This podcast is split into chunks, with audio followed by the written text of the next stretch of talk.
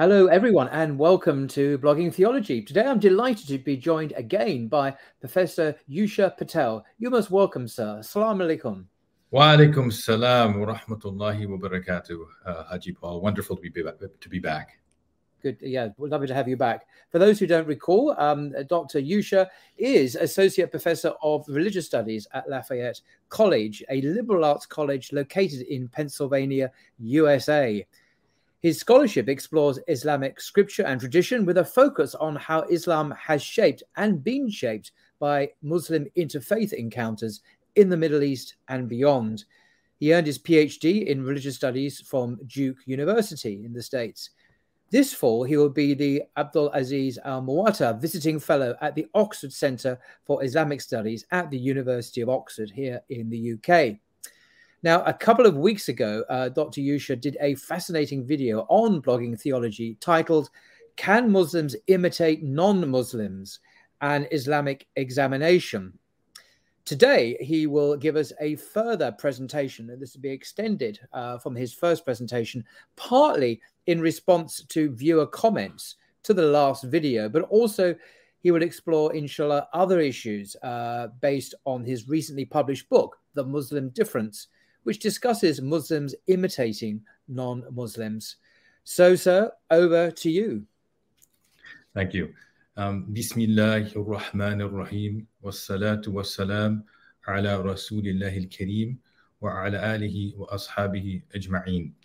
لا علم لنا إلا ما علمتنا إنك أنت عليم حكيم رب اشرح لي صدري ويسر لي أمري واحلل عقدة من لساني يفقه قولي يا فتاح يا عليم افتح لنا فتحا قريبا Okay, so what I want to do is um, uh, I'll give a brief overview of the overall presentation, uh, lecture, talk, however you want to describe it, mm. which builds on the first uh, presentation and talk uh, that we did a couple of weeks ago, which I really enjoyed, and partly in um, uh, you know response to some viewer comments and questions, and mm. partly kind of reflecting back on the presentation and thinking that you know this is uh, a complex topic that one could do a, a, a, series on, an entire course on in reality. But there are some things that I wanted to discuss in more detail and more depth. I wanted to review a few things um, and hopefully uh, answer some of the questions that may have been lingering in the minds of some of your viewers. And in all likelihood, um, provoke some more questions and comments uh, as you know we we proceed. So what I'm going to do now is just uh, give a brief outline of the uh, the presentation and, and, the trajectory that we're going to take today. So 1st mm-hmm. we're going to do a brief, brief, brief recap for those who may not have had an opportunity to see the first presentation. Of course, it's advisable to, but not. Yeah, I'll, I'll, link it in the description below, folks. If you haven't seen it, do watch the and you want to watch it, do watch the first part. Uh, you can click on the link below. Fantastic. Um, I'll do a brief recap. Um, then I'm going to talk a little bit about Islamic orthodoxy and thinking about um, what it is and how the subject matter at hand uh, of tashabbuh, as we're going to explore imitating uh, others, uh, figures into that. I'll discuss briefly the middle way, religio-cultural sharedness as it relates to Muslims, of course. What practices does tashabbuh, and I'll once again talk about this term, uh, include? Um, what are the Islamic rulings on tashabbuh, which is something that we didn't really get a chance to talk about um, last time, but I but I think will hopefully be um, beneficial for those uh, who are interested in this uh, the more fiqh side of things. Um, and then once again, something we didn't really have a chance to talk about in much detail, but just to think a little in a little bit more um, uh, uh, detail or, um, or, give more attention to Muslims living in the West, and then opportunities for Q and A that you may have, Paul. Not to say that you can't interject. Um, of course, you're That's more than welcome to. In fact, it makes. But just on that penultimate point, Muslims.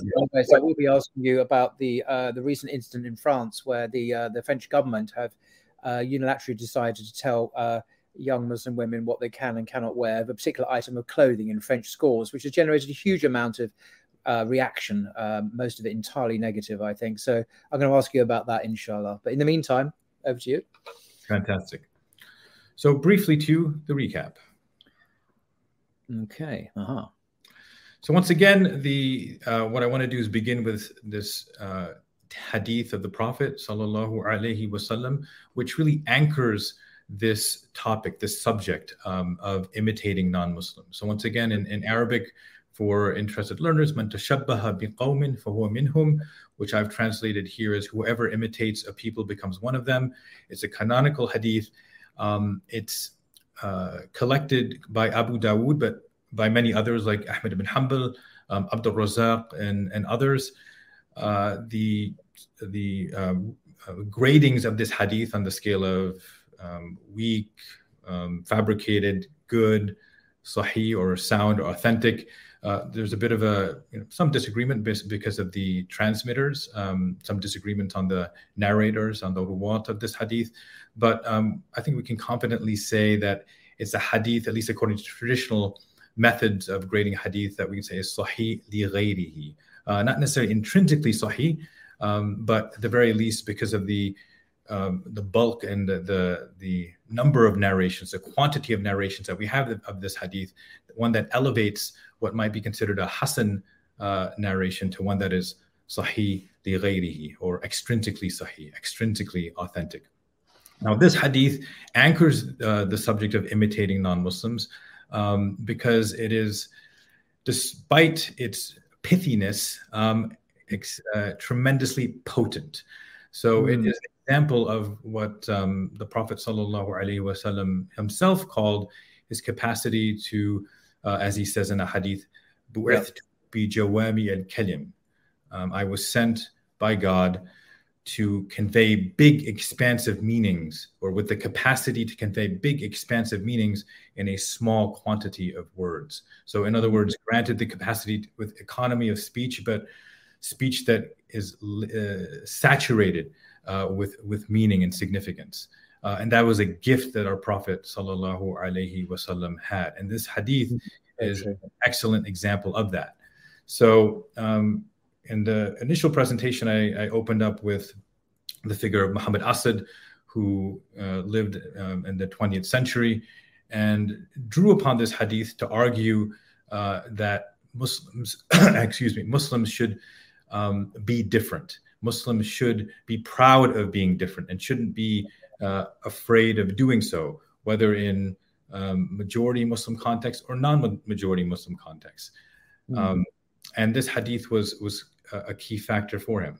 So one of the reasons why we can consider it such a potent hadith and why it drew so much attention um, uh, drew so much attention by later Muslim scholars was because it uh, um, speaks about some big, big topics. For example, identity and alterity, or more, perhaps more simply, our relationship between self and other. This is a huge topic, right? Any human being has to confront uh, or at least deal with the idea of who am I and who else is out there in the world and how am I going to interact with them. This hadith is one of um, is a hadith that connects and relates to this idea of shaping. Everybody in your crew identifies as either Big Mac Burger, McNuggets, or McCrispy Sandwich, but you're the filet fish Sandwich all day. That crispy fish, that savory tartar sauce, that melty cheese, that pillowy bun. Yeah, you get it every time. And if you love the filet of fish, right now you can catch two of the classics you love for just $6. Limited time only. Price and participation may vary. Cannot be combined with any other offer. Single item at regular price. Ba da ba ba ba. The relationship between self and other.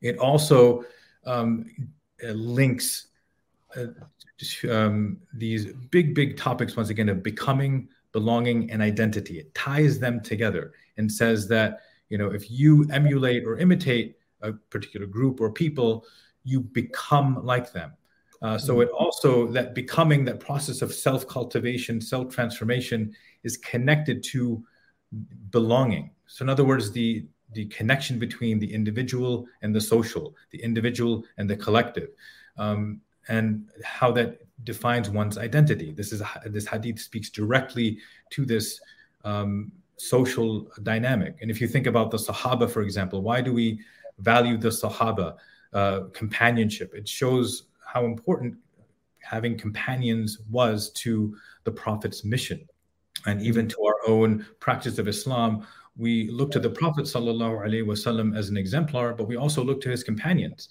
to learn what Islam is. Uh, but this speaks to a much larger, broader, a much broader social process that our identities are defined not just by um, uh, ourselves, but through our interactions with others. And this hadith um, uh, draws attention to this very complex process in such a small number of words. And then finally, uh, another reason why it drew, it continues to draw attention today is because it uh, it helps to illuminate the relationship between religion and culture, which is another very important topic, especially I would say especially, but really for Muslims everywhere. I could argue it's especially uh, uh, salient to Muslims living in Western countries, North America, Europe, Australia, etc. But it really is important to Muslims everywhere. What is the connection and relationship between religion and culture? And imitation is a subject, and emulation and assimilation are subjects that bring this this relationship uh, into the foreground rather to the background. So these are some reasons why this hadith is so deep, it's so profound. Uh, one could have an entire course on this hadith alone. In fact, I've you know written so much about it because it is just so uh, fertile, so fertile for for thinking about these really big picture topics uh, that I think would thrill any intellectually inclined Muslim or non-Muslim for that matter. Mm. So once again, to this key Arabic term that I spoke of in the last presentation, just to remind viewers, um, you know, number one, what the term uh, is and how to pronounce it, tashabbuh, uh, fifth form in the Arabic. And uh, even though I, I translate it as imitation the majority of the time, its semantic field is in fact more expansive and encompasses English terms such as mimesis, simulation, assimilation, uh, mimicry, and resemblance. And one wouldn't be wrong in certain contexts to translate tashabbuh with any one of these terms. Uh, and and people have and people continue to do so. So I just want to give viewers an understanding that even though I I will use imitate uh, for a majority of this, this, presentation, please keep in mind that this Arabic term uh, is in fact more expansive than the term imitation and uh, encompasses these other English terms as well. Um, and once again, thinking about the the subject matter in relation to other forms of imitation uh, within the Islamic normative tradition. Um, we can, and this is just a schematic, it's an oversimplified schematic, but it's one that I also mentioned in the previous presentation. And this as a reminder uh, and as a review for viewers to see tashabbuh um, within the broader context of imitation within uh, the Islamic tradition. So we know and we've heard, um, you know, we commonly hear uh, the idea of ittiba' sunnah, the idea of following the sunnah of the prophet is something that is good, intrinsically good for um, believers to do if they want to become pious, come close to God, uh, come come to love the Prophet sallallahu alaihi wasallam in both inward and, and outward matters. Uh, another uh, form of imitation that is considered broadly positive is taqlid, and that's uh, often in the context of following a, a school of law or a madhab. Um, and I have asterisks uh, once again by tashabbuh and taqlid because sometimes uh, these terms are not necessarily good or bad. So tashabbuh can be good, and taqlid can also be perceived as a negative thing. Um, so just to kind of re- uh, review uh, imitation within the broader uh, conceptual landscape um, of the Islamic tradition, and to bis- position and see tashabbuh, uh, the idea of a kind of a reprehensible imitation that emerged within Islamic tradition, Islamic discourse, um, and we're going to talk a little bit more about that. Um, and so, once again, the kind of conceptual connection between negative imitation and being different is that if tashabbuh is an Arabic term in the hadith, in traditions, um, uh, conveys something of an imitation that Muslims should shun, that Muslims should avoid, then the implication is that it's also a command, as it were, or an exhortation to be different. So if I tell Paul, do not imitate um, Scottish people and by wearing a kilt, just hypothetically, right? Not a um, problem. Not a problem, um, I was born in Edinburgh, Scotland. Nothing against this. Oh, were you? I didn't know that. Gosh. Okay. Uh, yeah. Um, anyway, uh, um, so if I said I make that uh, encouraged Paul to do that, um, and I encourage you to do that, that would also be by implication an encouragement to be different, to be distinct, to stand out. So just to draw a connection between not imitating or bad imitation and being different. In some ways, being different is the positive command, whereas do not imitate is a negative command. And but the implication and the um, uh, the uh, effect, the effect, the rhetorical effect is is the same or similar at the very least. So that is a, a, brief recap of you know some of the key points I wanted to bring up from the previous presentation, and I wanted to um, just now move on and move forward and go uh, in more depth into some topics that we may not have had an opportunity to discuss in the level of detail that I wanted to. So, um, if it wasn't apparent, if it isn't apparent now, and if it wasn't apparent in the first presentation, I would like to make it apparent now that this uh, topic, this subject of imitating others, the subject of tashabbuh, relates to how we think of Islamic orthodoxy. Islamic orthodoxy is a kind of a fancy way that uh, religious studies folks talk about um, correct Islam or correct Christianity or correct Judaism. What is the correct form of uh, belief? What is the correct form of practice?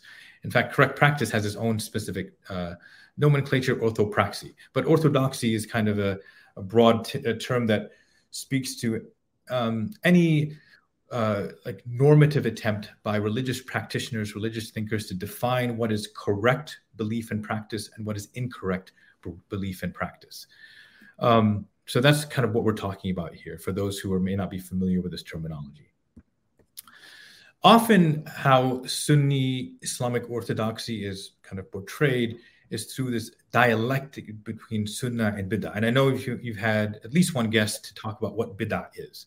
So, mm. Bid'ah um, for those who are may not be familiar, is uh, innovation, but a bad kind of innovation uh, in especially ritual practice. So if um, Brother Paul, you know, sent out a tweet today that said it is now obligatory for all Muslims to pray six times a day, um, and that is the uh, the actual way of practicing correct Islam. That would be uh, a very blatant example of uh, innovation or bid'ah of, of a, a, a, heretical innovation, a reprehensible innovation that I'm sure would draw a lot of condemnation and criticism and say that's bid'ah, that is not the sunnah, and that is not correct Islam.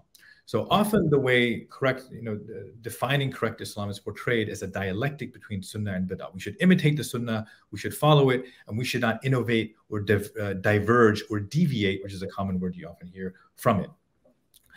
Um, and that's all uh, you know fine and dandy um, but what i want to do is help to think about orthodoxy in light of the concept of tashabbuh and this is not something that i think people speak of enough um, whether in academic circles or uh, in muslim circles but tashabbuh is a analogous concept is a parallel concept to bid'ah in that it is a is a mechanism for uh, maintaining orthodoxy and Sunni Islam in particular.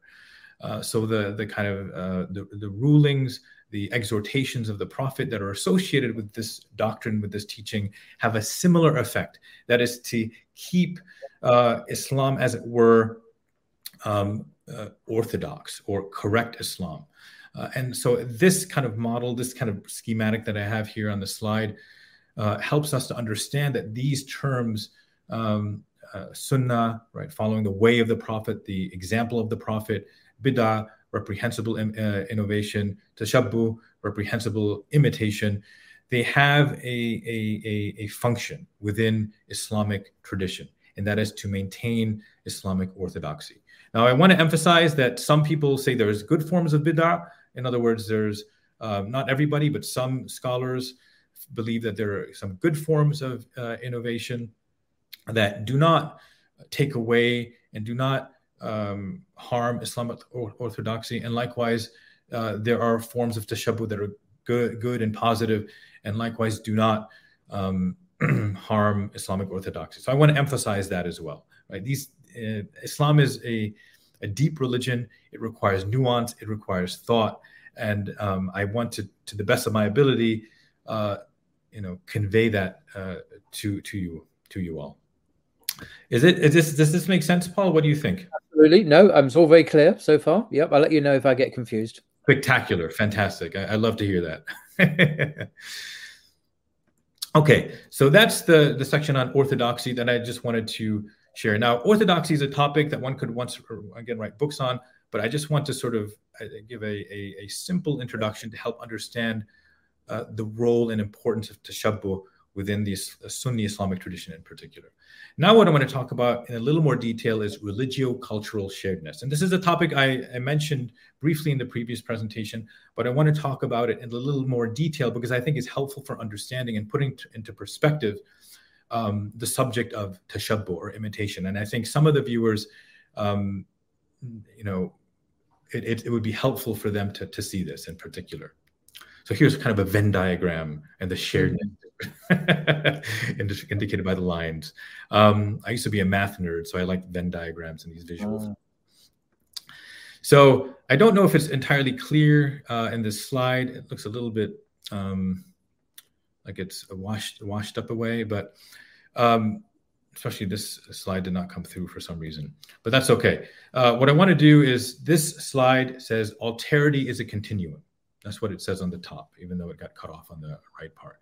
So what I mean is that alterity or otherness, how we think of the other, right? The other being not not you, not the self, is a continuum. It's not simply a um, black and white binary, right? In the Quran or empirically in our lives. Um, thinkers, religious, religious studies thinkers, anthropologists uh, speak of the other and sometimes use specific terms to distinguish between different others. So you can have a distant other and a proximate other in relation to the self. So what does that mean? So, for example, um, in Quranic nomenclature, right, uh, the kafir, right, or a munafiq or the mushrikeen, um, in their most, uh, I think, um, virulent, virulent forms, um, aggressive forms, would consist of the distant other, those who are uh, you know, distant and distinct from this Muslim believing self. But then you have other others or different others that we can call the proximate other or the near other. Um, and the best uh, example of this in the Quran is the people of the book or the Ahlul Kitab. Um, and, and I think this is actually helpful for, for a lot of Muslims. To, uh, it's actually, I think, obligatory, a requirement for Muslims everywhere to have this more nuanced understanding of otherness. Because uh, uh, uh, many, many, many folks think that it's either you're a believer and then you're just non-believers, and then everyone is the same, and you and you kind of paint everyone, uh, all non-believers, with a single paintbrush, and that just isn't. That's not how the Quran treats otherness, and that's not how the Islamic tradition has treated otherness, and that's not how we today should treat treat otherness uh, either. So I, I want to make this clear because I don't think I made it clear enough in the first presentation, and I think it's really helpful, and I think it's also very important uh, for um, Muslims and non-Muslims, for that matter, to have this conceptual apparatus uh, in mind. And something that I teach my students when we talk about interreligious cooperation and conflict, that otherness is is not just black and white. We can talk about otherness as a continuum and as a spectrum. And uh, one key a key term here is the near other, proximate other, and the distant other, which is washed out here in the slide, but it's there at the end of the arrow. Um, how is uh, is anything confusing about this, Paul? Nope, crystal clear. Okay, fantastic. So um, the claim that I'm making, right, is the Quran portrays the Ahlul Kitab in general as a proximate other. This doesn't mean that you can have individuals, right, that may act in such a egregious uh, way as to place themselves as the distant other. And we certainly had that during the Prophet's time, where certain folks who were once near others acted in a way treacherously um, or belligerently to the Prophet and to the believers in a way that placed them as the distant other. Um, so it's it's not as if people are all inherently intrinsically locked into one of these categories, but it's a helpful kind of um, yeah. uh, just well, I, just want to know the Quran says that, that, that, we can marry the, the, the women of the people of the book, you know, Jews and Christians. We can eat their food as well, and and that and that is not extended, I don't think, beyond that particular categorization. Uh, right. You, you, you're, you're anticipated my next slide. I have a better here as a way of connecting. So I, I like this uh, statement from Abdul Hakim Murad in Traveling Home. Uh, maybe you can read it, Paul. I like I like your uh, you have a, you got an English accent reading an English guy because uh, uh, Murad is an Englishman, of course, a Riva. He's uh, otherwise known as Dr. Tim Winter from Cambridge University. Um, there's a good book traveling. I recommend it. We can share bread and a bed with fellow scripturaries, unusual word, and there can be close neighborliness and conviviality.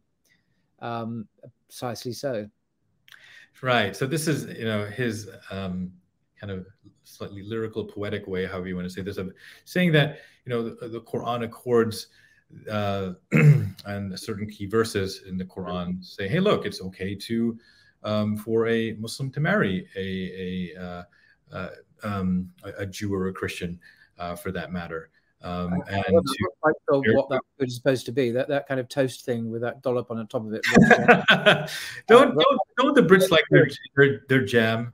I thought the Brits like. Oh, it's jam. Oh gosh. Okay. Yes, this is true. Yes. Yes. yes. I'm gonna guess it's jam. Yes. Let's, let's, be kind. It's jam. Yeah. um, I do like my strawberry jam as well. Um, anyway, one of the survivals for my my uh, British lifestyle, I suppose. Um, so so this indicates the kind of uh, conviviality, to kind of use the word here, that Muslims can share with uh, some non-Muslims. Now this this kind of statement isn't accorded, or at least explicitly stated, um, with regard to um, more distant others. Doesn't mean that you can't necessarily have dinner with uh, an atheist, for that matter. Um, not, we're not necessarily saying that, but the Quran is kind of convey, is trying to convey a message here that the Ahlul Kitab are a, a, a special kind of people, um, and they have a special kind of relationship to uh, the followers of Muhammad uh, in their shared claims to uh, revelation and monotheism. And, and so we need to keep this in mind. It's really, really important to keep this in mind, to keep mm-hmm. this uh, element of sharedness in mind uh, you know, once again, it doesn't mean just we're all the same um, and there's no distinctions. We're not saying that. But this sharedness is important enough for the for, for Allah subhanahu wa ta'ala to mention. And if it wasn't significant, Allah subhanahu wa ta'ala wouldn't have mentioned it. And he wouldn't have dis, uh, distinguished um, the Ahlul Kitab as, as a separate category uh, from different others. So this is important for Muslims all around the world, especially in the West, for those living among non-Muslims, to, to keep in mind this broader perspective, this broader, this bigger picture, uh, especially when thinking about the subject of tashabbuh, because I think for some Muslims, they lose this perspective when they kind of get lost in the the tashabbuh traditions. And, and and this is something that i try to do in my book is to give the big picture perspective so that we can keep uh, the discourse on reprehensible imitation within their proper in their proper lanes, as it were. Now, what I want to do now is go a little bit further uh, than I even did in the first presentation with regard to talking about um, non Ahlul Kitab folks. And I'm going to draw upon one of the greatest Muslim thinkers um, of modernity, Shah Wali Allah of Delhi, uh, and draw one of his most um, celebrated treatises, Hujjat Allah al Baligha, uh, or the conclusive argument of God, right? A very bold title. these folks were not afraid to to, to uh, be very bold and uh, with their their book titles. Um, so I want to draw on this text because it has some very interesting things to say about how um, later Islam and uh, later Muslims, for that matter, uh, relate to what we call today, or what many Muslims call today, the jah- period of Jahiliyyah, right? The pre-Islamic period, uh, called the um, Dark Ages, as it were, if you want to draw upon um, medieval European history.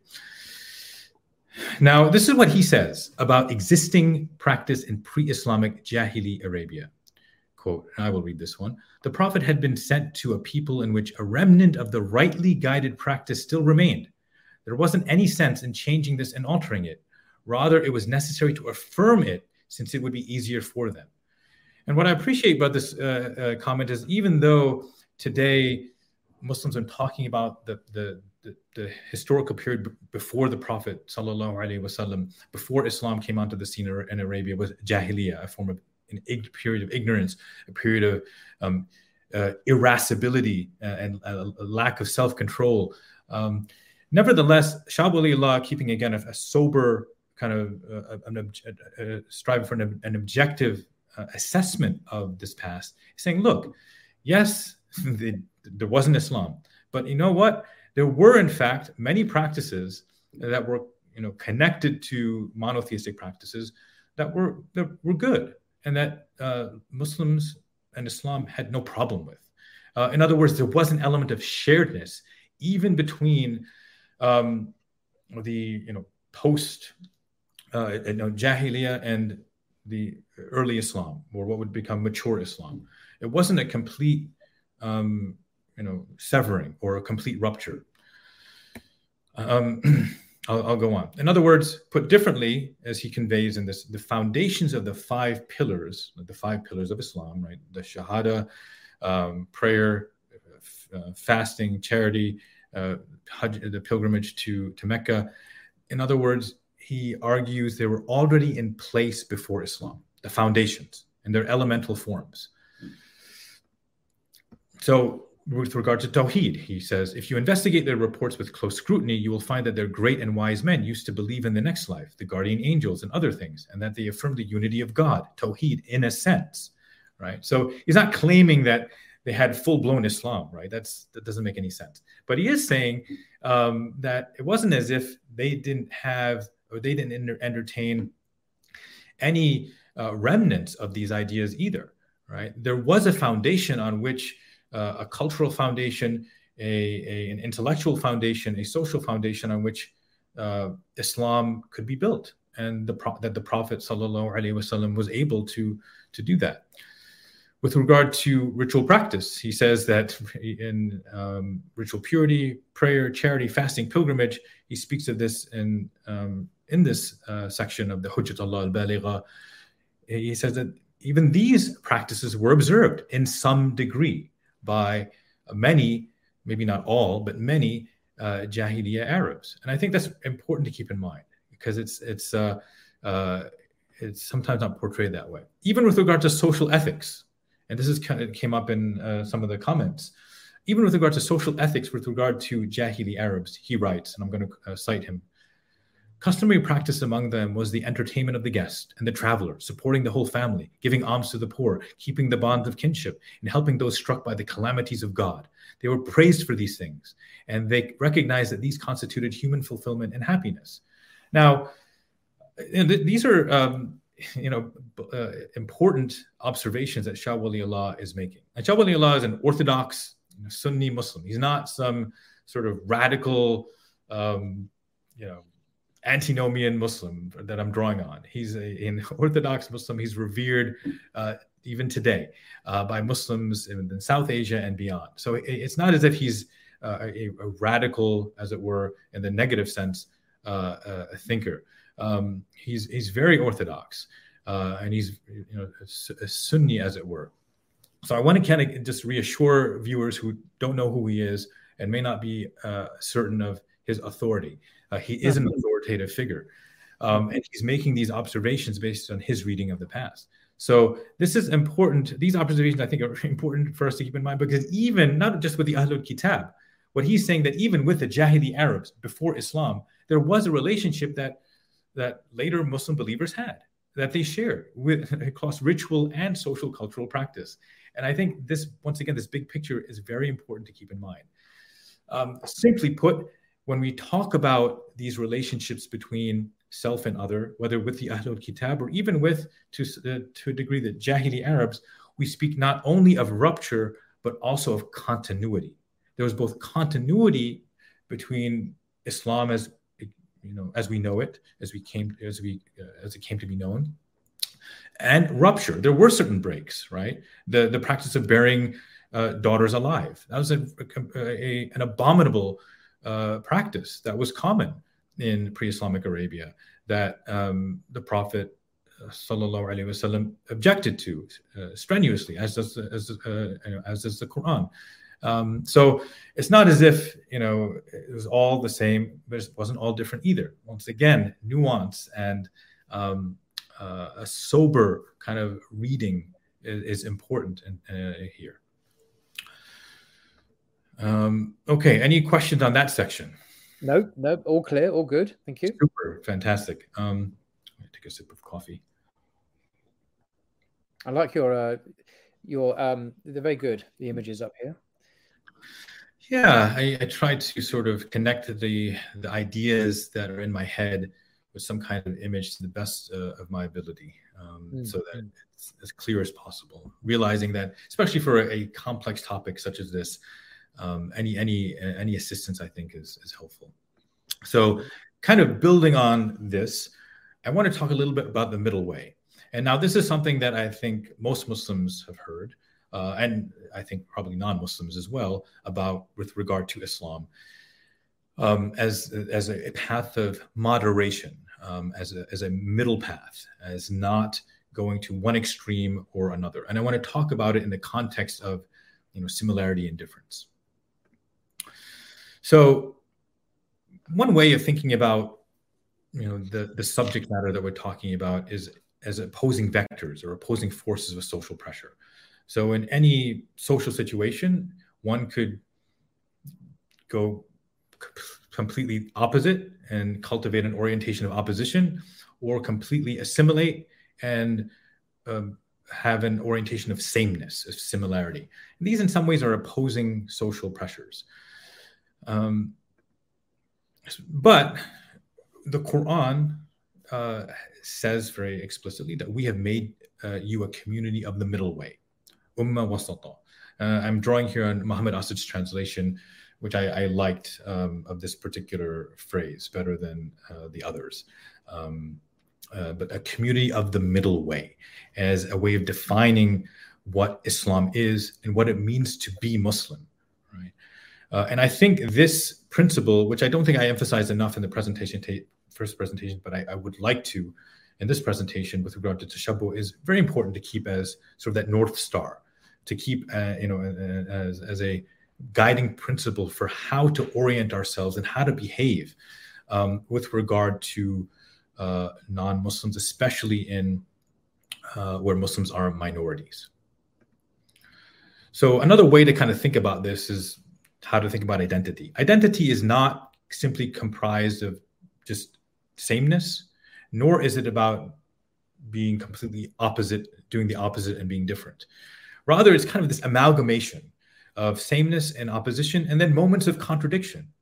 Um, once again, identity is way more complex than this, but I'm this is a, a, a, a schematic just within the context of the concepts that we're talking about to think about who we are as people. We're comprised of behaviors and acts that are similar to people around us, but that are also, in some instances, different and uh, opposite from those around us. And then some moments we kind of flip back and forth. Um, we're not necessarily settled. So th- this is we're most human beings, right? We're not robots. We're not simply pre-programmed to behave the same way in every situation. Uh, it just doesn't work that way, right? This is the complexity of human behavior. So this is also important to keep in mind uh, with regard to tashabbuh, similarity, uh, sorry, um, yeah, imitation and, and difference. That how we behave as Muslims, as believers, as simply ordinary human beings are going to be a sort of admixture of these um, behaviors relative to our social environment, relative to um, the collectivities that we belong to. Um, it's going to be some amalgamation of this. And these are the kind of choices that we're going to have to make, right? Am I going to dress in a way that, for example, would be very oppositional and very different, and so I'll stand out from the crowd? Or am I going to dress in a way, for example, that I simply blend in?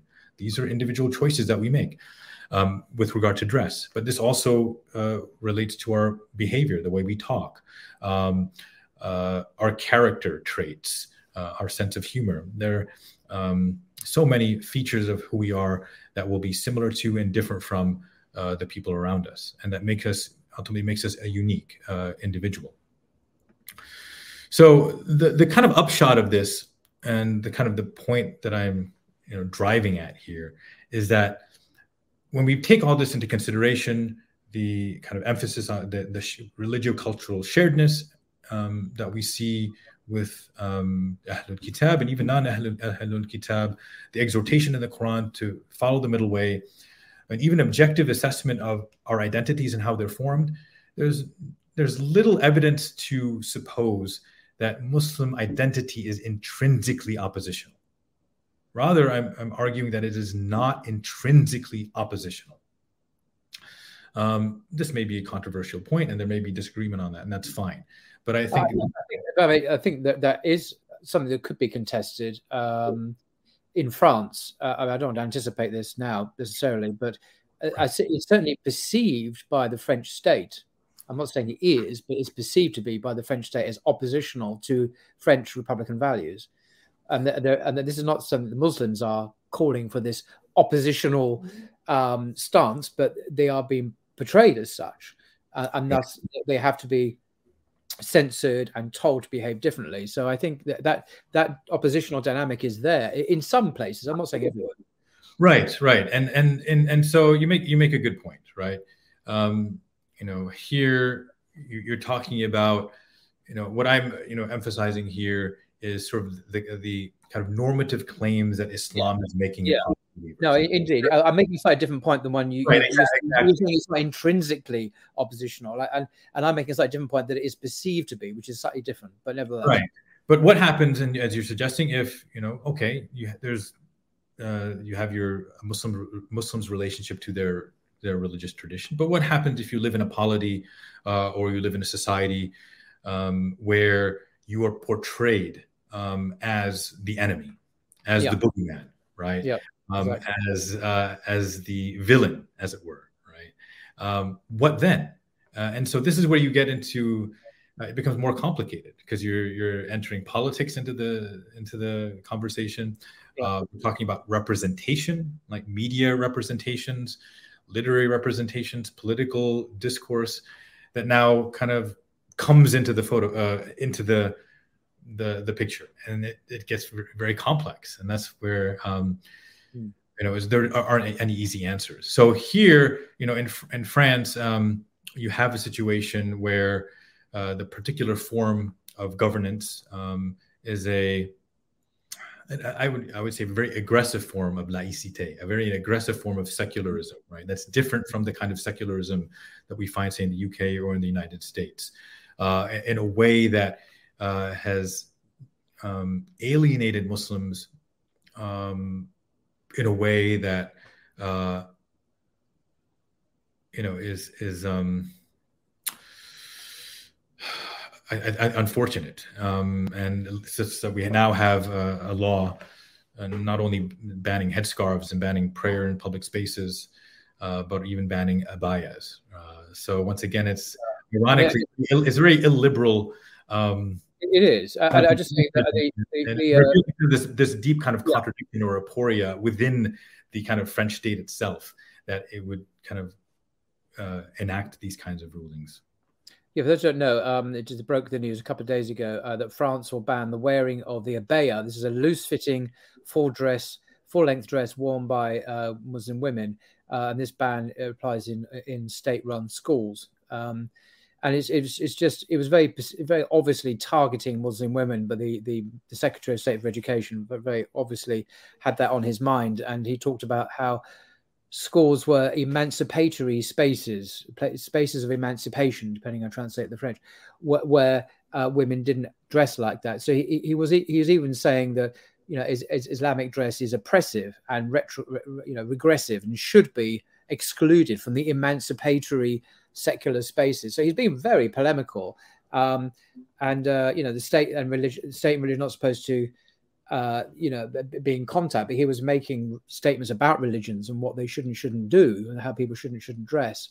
Um, but yeah, it, it, was a huge outcry against it because what, what, what I find very interesting is, uh, unlike before, when um, there was a big outcry from feminists in the West over the way Iran um, was enforcing women there to wear the hijab. Um, and maybe they're right to protest. Uh, that's not really my point. My point is there's been no, as far as I can see, outcry at all, anything from feminists in the West uh, about the French, um, you know, imposition on uh, on women in France, telling women what to wear. So it, it seems to be very one-sided. Feminism seems to speak out when in service of a secular understanding of feminism or women's roles or women's dress, but when there's a religious, uh, when religious women are being targeted and told what to wear and not to wear, then feminists, it would seem, due to their absence of saying anything at all, they're just not interested. They're not speaking out. And I think that many people have noted this is an inconsistency. You know, if, if the principle is that women should be able to express themselves in the way they dress, then that is the principle. But it's not really applied like that. It only applies when, um, in the way that you know it has, the way I've described with, with Iran, but not with France. And this is seen as an inconsistency in the feminist response. Yeah, I think you know the, the the the distinction and the outcry is important to take note. I, you know, um, I mean, I can speak most you know authoritatively, or at least um, authoritatively from the United States, where I'm currently, you know, reside and um, certainly the the level of outcry isn't the same as um, it, it, has been in in, uh, in Iran. Uh, of course, the, the, the situations are are, are different. Um, you know, there there are some feminists that do, uh, you know, that, that, do speak up on behalf of of these um, Muslim women who are being told how to dress and and and and and, and do uh, you know speak, but uh, their their voices are not as loud or at least amplified um, by the mainstream media as um, yeah exactly. The, uh, for example, the Guardian and so on have not mentioned. Uh, I'm looking at their coverage. There's been nothing. Whereas before, as you say, the amplified uh, feminist protests against the hijab issue in Iran. Here, there's nothing. Um, so it's not just feminists speaking about it; it's also, as you say, the mainstream media amplifying and projecting those voices so that we can all hear them. And that's not happened, at least not in the last 48 hours that I've noticed at all. And I, I don't suppose, you know, the news cycle's moved on now. So I don't think it's suddenly going to erupt. I mean, the, the moment has passed. But it's, it's, very indicative in Western attitudes towards this issue um, that when it comes to Muslims, then, you know, second class citizens, who don't really care, even, even when the principle is the same at, at. Yeah, and it's it's it's uh, you know it's it's um, religion plays a role. I think uh, ethno-racial identity also plays a role. The fact that most of uh, um, Muslims in France are um, ethno-racially um, different from uh, mainstream uh, French, I think that also uh, plays a role uh, in the way that this um, subject is is treated. And uh, yeah, I mean, I think kind of going back to your comment about um, liberating or emancipating, I think um, yeah uh, Muslim women. I mean, I think the hypocrisy and, and irony is evident. Um, it is very ironic. We're, we're, we're going to limit to, to free them, and I think that uh, I mean, it's one thing if you're just gonna you know call a spade a spade, we're just gonna not allow them to wear. We don't like it. I'd almost rather them say that than say we're, we're, we're going to liberate them. I mean, that's because that's that's absolutely ridiculous. It also assumes that these women don't have agency. I think that's one of the things yes. that is very. Well, that's the argument I noticed in France on my, my trips there. That is the argument that they believe that Muslim women have no agency, that they are purely oppressed by men. Right. That's just a justification, which is quite bizarre. I mean, I've never come across this really. Uh, it's just not. This is this is like an urban myth that's used by uh, militant secularists to to rob Muslim women of their right to live according to their faith. And and also, I, have I've seen some posters uh, that uh, the French occupation, or when during the French occupation of Algeria, that were plastered around the country. Um, there's one particularly I often use in, in talks. Um, in, it has pictures of women wearing uh, hijab and not, and saying, "Look, look you're you're very beautiful. Take off your hijab." And this is in Algeria, telling Muslim women in Algeria to take off their hijab by the occupying occupying French military. And this was only in the 1950s, which right. is in the lifetime of some people alive today. So I, what I'm trying to say is that nothing seems to have changed. You still have the same French state, governments have changed, but their relationship with Muslim women, whether in the colonies when they occupied Muslim countries, or the Muslims in France who are French citizens, which many people seem to forget, I've noticed, they're French citizens, are still being told uh, to dress uh, in a way that conforms with you know other different values, and it's remarkable. Nothing has changed at all in France, it seems. Yeah, I mean, it, it's it also draws the attention. I mean, one would think, oh, why does the French state so much so much about whether a dress is how long a dress is? Why why what are the stakes involved such that you, that they would even care?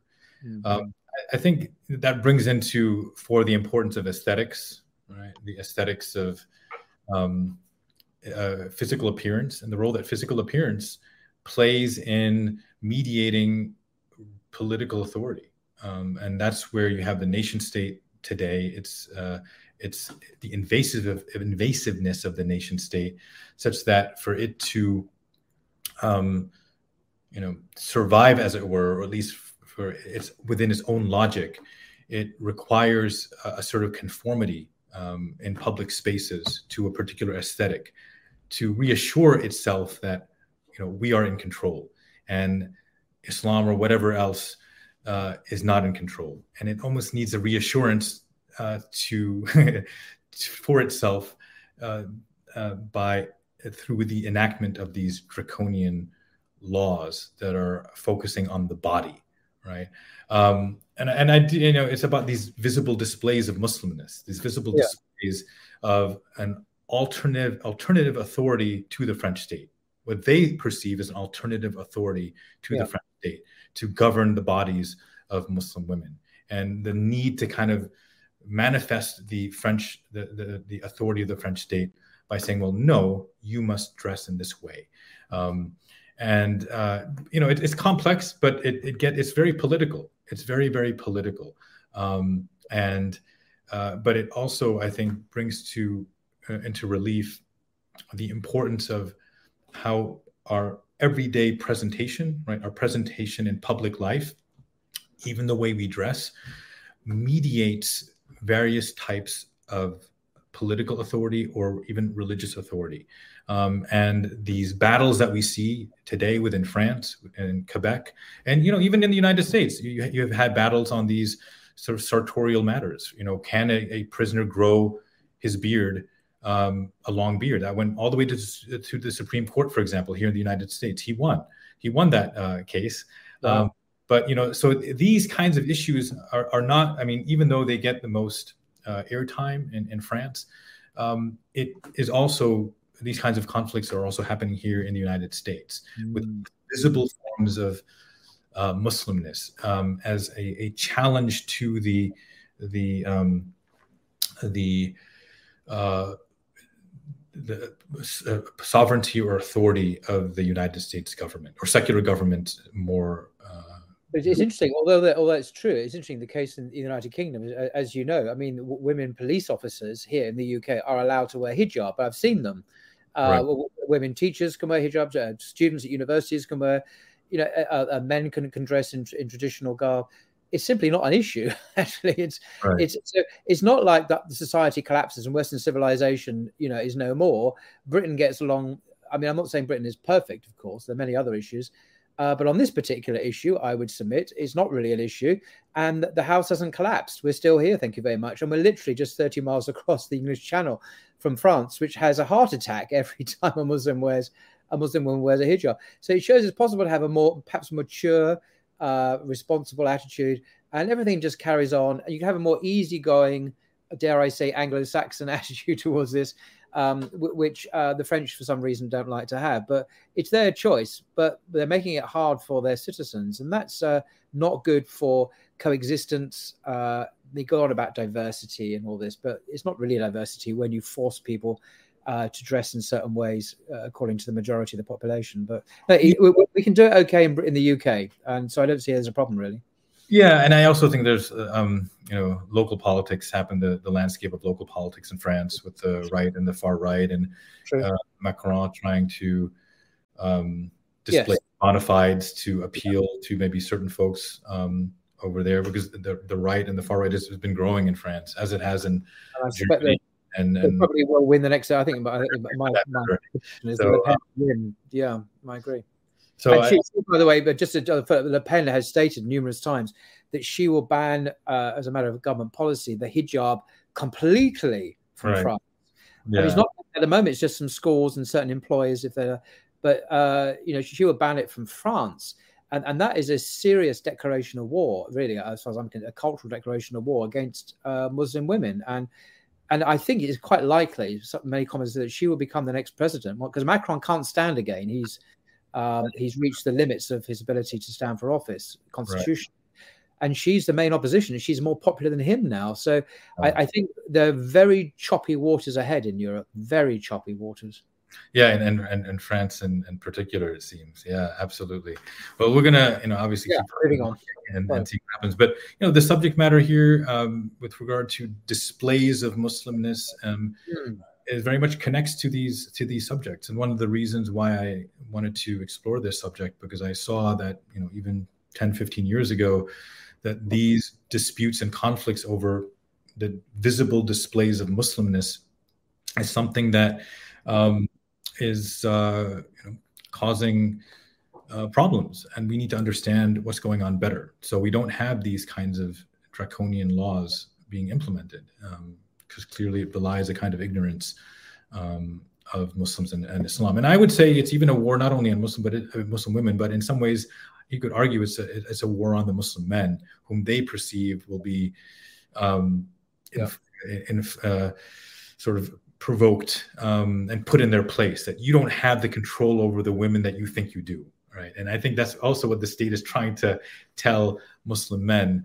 Uh, yeah. uh, uh, what they think they're trying to tell Muslim men, while erasing female agency in the process, uh, which is uh, very sad.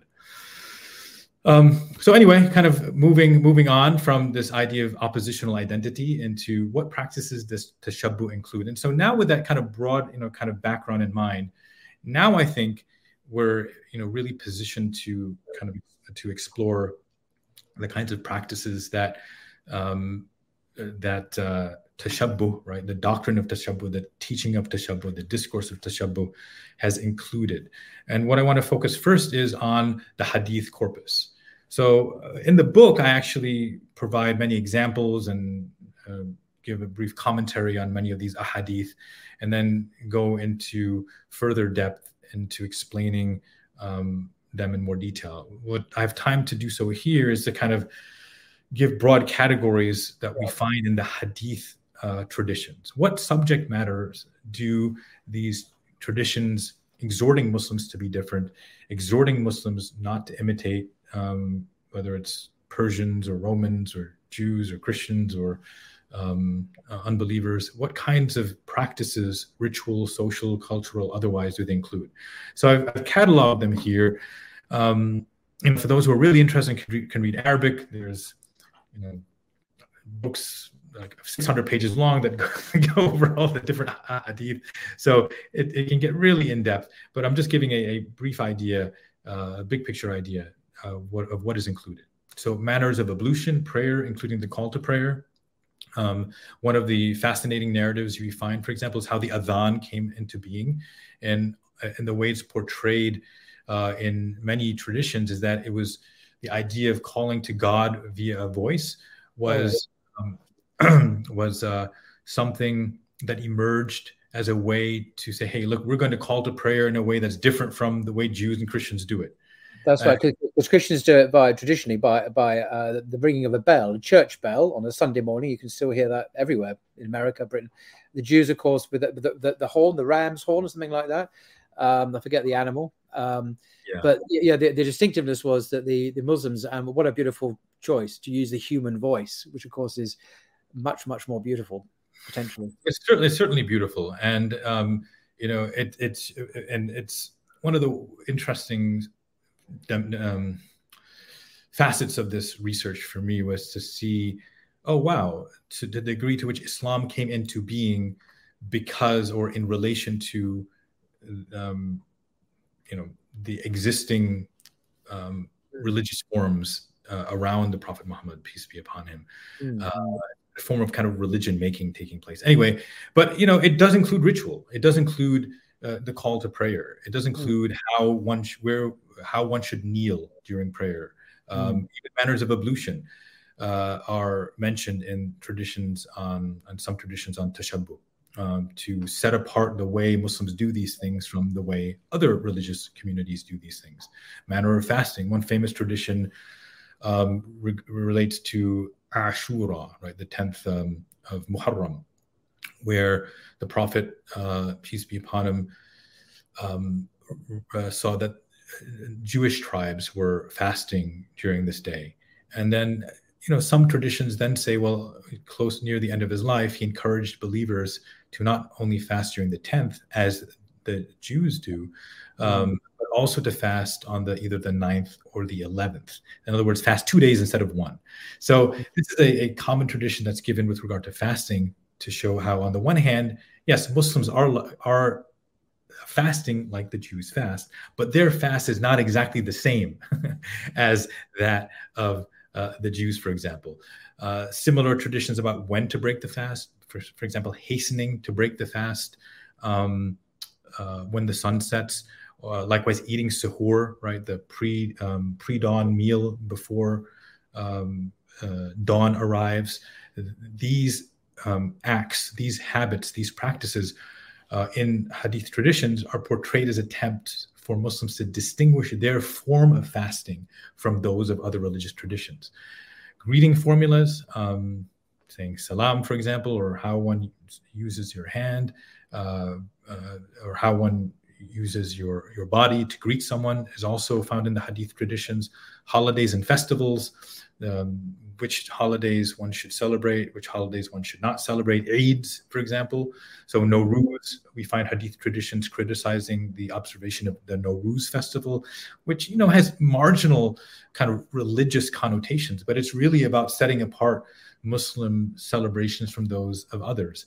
Uh, funerary, funerary rites, um, for example, whether one stands or sits down when a funeral procession passes uh, sartorial matters. Now, this is a big thing, right? Dress and hairstyle, how one wraps a turban, how one grows a beard, how one styles one's hair, um, among uh, other uh, matters. Uh, this is this looms large in the hadith corpus. Even manners of eating, whether you eat with your right hand or your left hand, uh, for example. So these are all uh, the kinds of practices that are encompassed by the doctrine of tashabbuh um, of, of uh, imitation uh, in some forms of another. And I give this kind of overview. I didn't give it as a thorough an overview in the first presentation, but I think it would be helpful for people to see uh, what is happening. But so many of these uh, rituals focus on visible forms of Islam, embodied forms of Islam. Um, and this is uh, kind of part of the role of, of these tashabbuh traditions. So this is in the hadith. Now, moving forward, um, of a kind of fast forwarding, uh, I'm going to skip over several centuries to Ibn Taymiyyah, who wrote a very important work on the subject. And he had, and he's not the really the first person to to identify this, but he articulates it um, well. He articulates it comprehensively. The how do we know when something is constitutes a, a reprehensible fa- form of imitation? So, yes, one could look to the hadith traditions and say, oh, the Prophet said this. The Prophet said that when um, Ashura comes around, you should fast ideally two days instead of one. Um, oh, the, the Prophet wasallam says in a hadith that when you call to prayer, don't use a shofar. You, you know, call to prayer with your voice. Um, so we, we can know certain things by the hadith traditions. Mm. But Ibn Taymiyyah goes further and says that, look, he realizes, as did Muslim ulama, that um, uh, cultural practices change with time and place. Not everything stays the same. So, how do we deal with the fact that sometimes the practices of a foreign community, non Muslim community, uh, will change with time? Um, and how do we deal with that? So, what Muslim thinkers did is they kind of theorized using Islamic terms uh, and what I call a socio-semiotic imaginary. I know that's a mouthful. that's a mouthful, um, but I'm going to challenge your viewers to stay with me and not go to sleep. Uh, so, so, for someone like you know, for like Ibn Taymiyyah, he theorized that what constitutes tashabbuh, right, reprehensible imitation, is what is defined by a shi'ar. A shi'ar is an Arabic term that we find in the Quran that refers to the distinctive markers or symbols of another community. And so this is what I'm referring to as you know the, the semiotic dimension. Semiosis is the practice of decoding signs and symbols to find out their values and meanings. That's what the practice of semio that's what semiosis is. And so Ibn Taymiyyah, when he's theorizing, well, how do we know when an act is reprehensible for a Muslim to uh, imitate or emulate? This for him is the kind of the guiding principle. So, if, for example, it became in vogue for, I'm just saying hypothetically, Christians to wear yellow, right? Um, and that became a dif- distinctive marker of the Christian community in Mamluk Damascus. Excuse me, hypothetical. Then he would say Muslims should stop wearing yellow, should not wear yellow, because that's what the Christians do. That's a distinctive marker of their community, and we shouldn't wear yellow. Um, that's that's kind of the how he kind of theorizes this.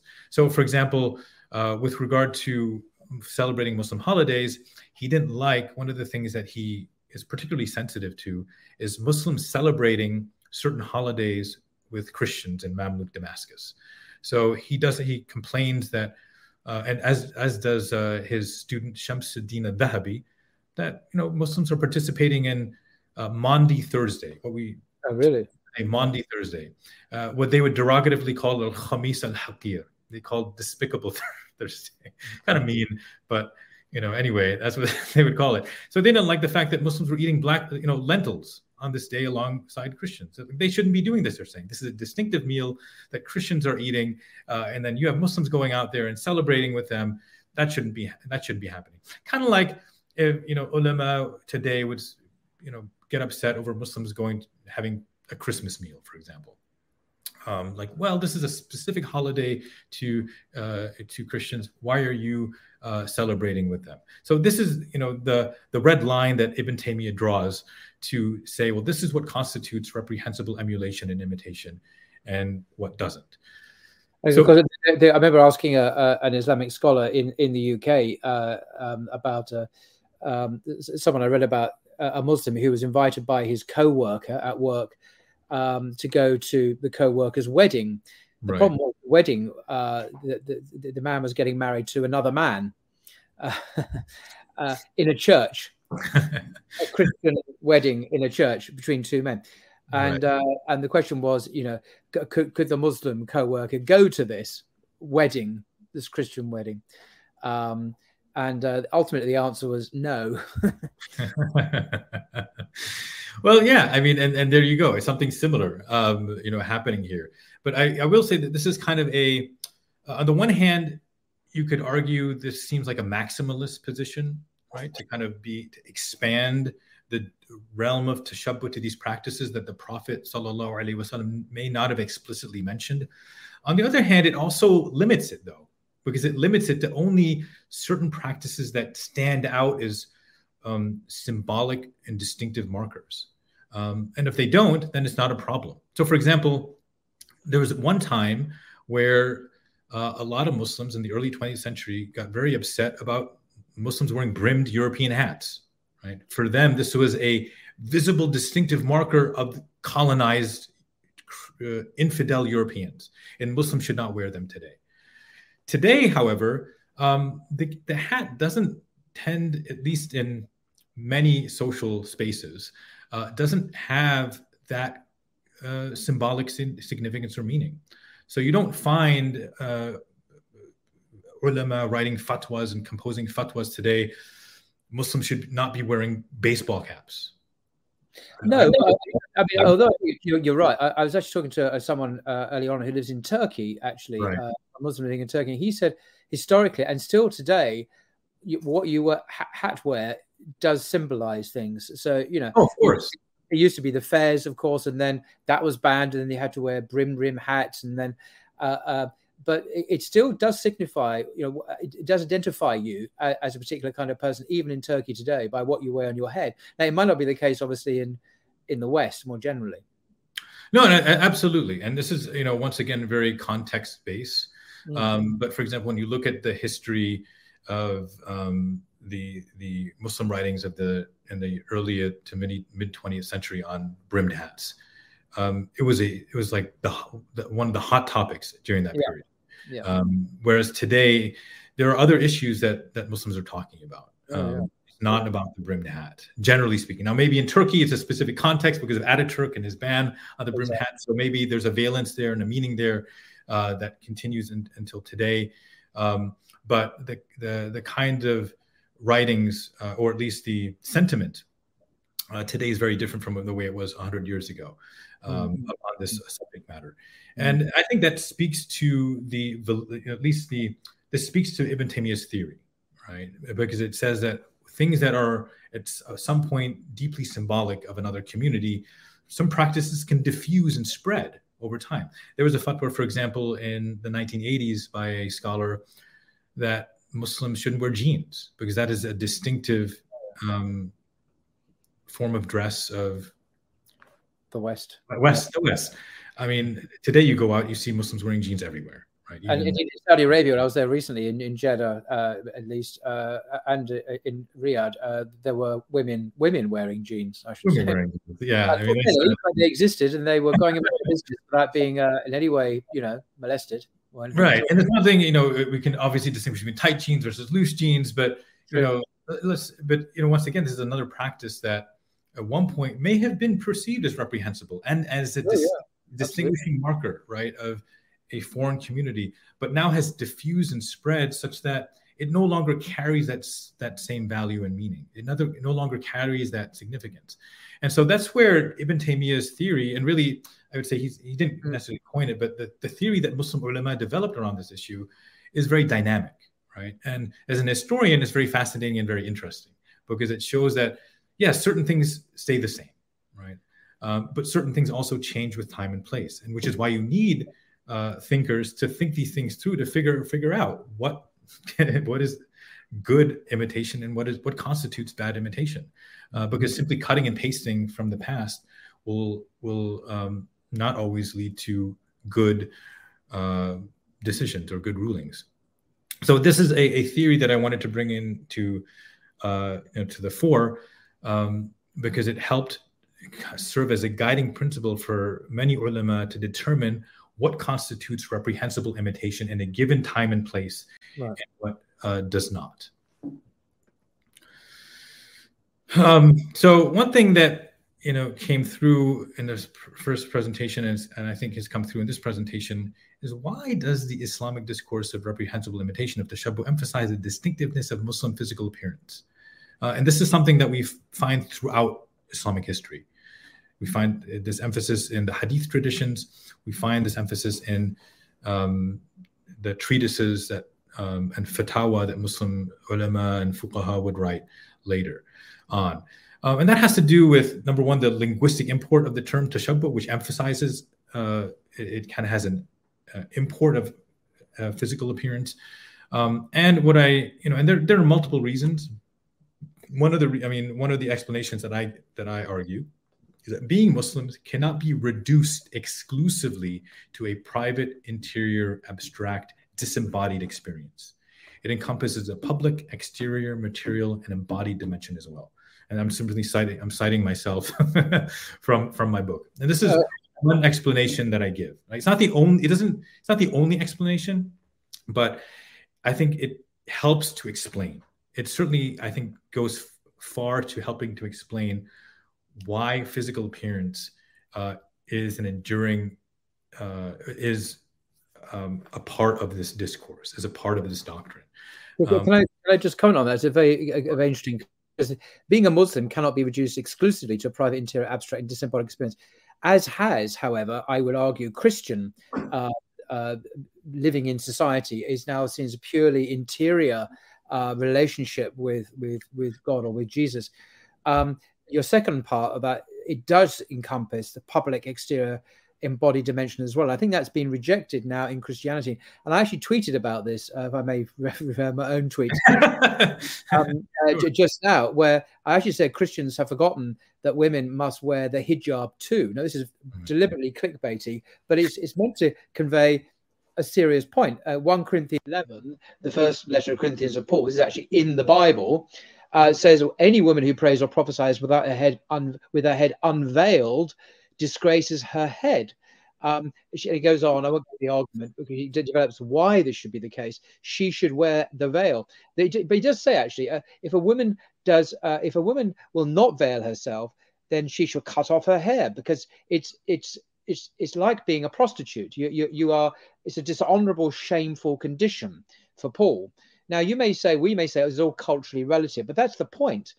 This this uh, balance between the, the interior and exterior, between the uh, the private and the public that you have mentioned there, is maintained in the Islamic conception of being a person uh, in the way they live and behave, but it's been lost in other religions, and uh, that, that's a shame. I'm not saying this is triumphalist of Islam over Christianity. I'm just saying it's been lost in Christianity, but it has been maintained in Islam. Thank goodness. Making. Yeah, and and this is something that you know academics are uh, also draw attention to in part because modernity, Western modernity itself, and the way that religion has been configured um, and what good faith is supposed to be like within a secular state. It's supposed to be private and interior, so that the state then can, uh, you know, as it were, have more control over over public life. And the, the emergence of religious pluralism uh, and certain theories of religious pluralism within democratic states um, have they've argued that keeping religion private allows for the religiously plural state to be functioning and relative, uh, relatively conflict free.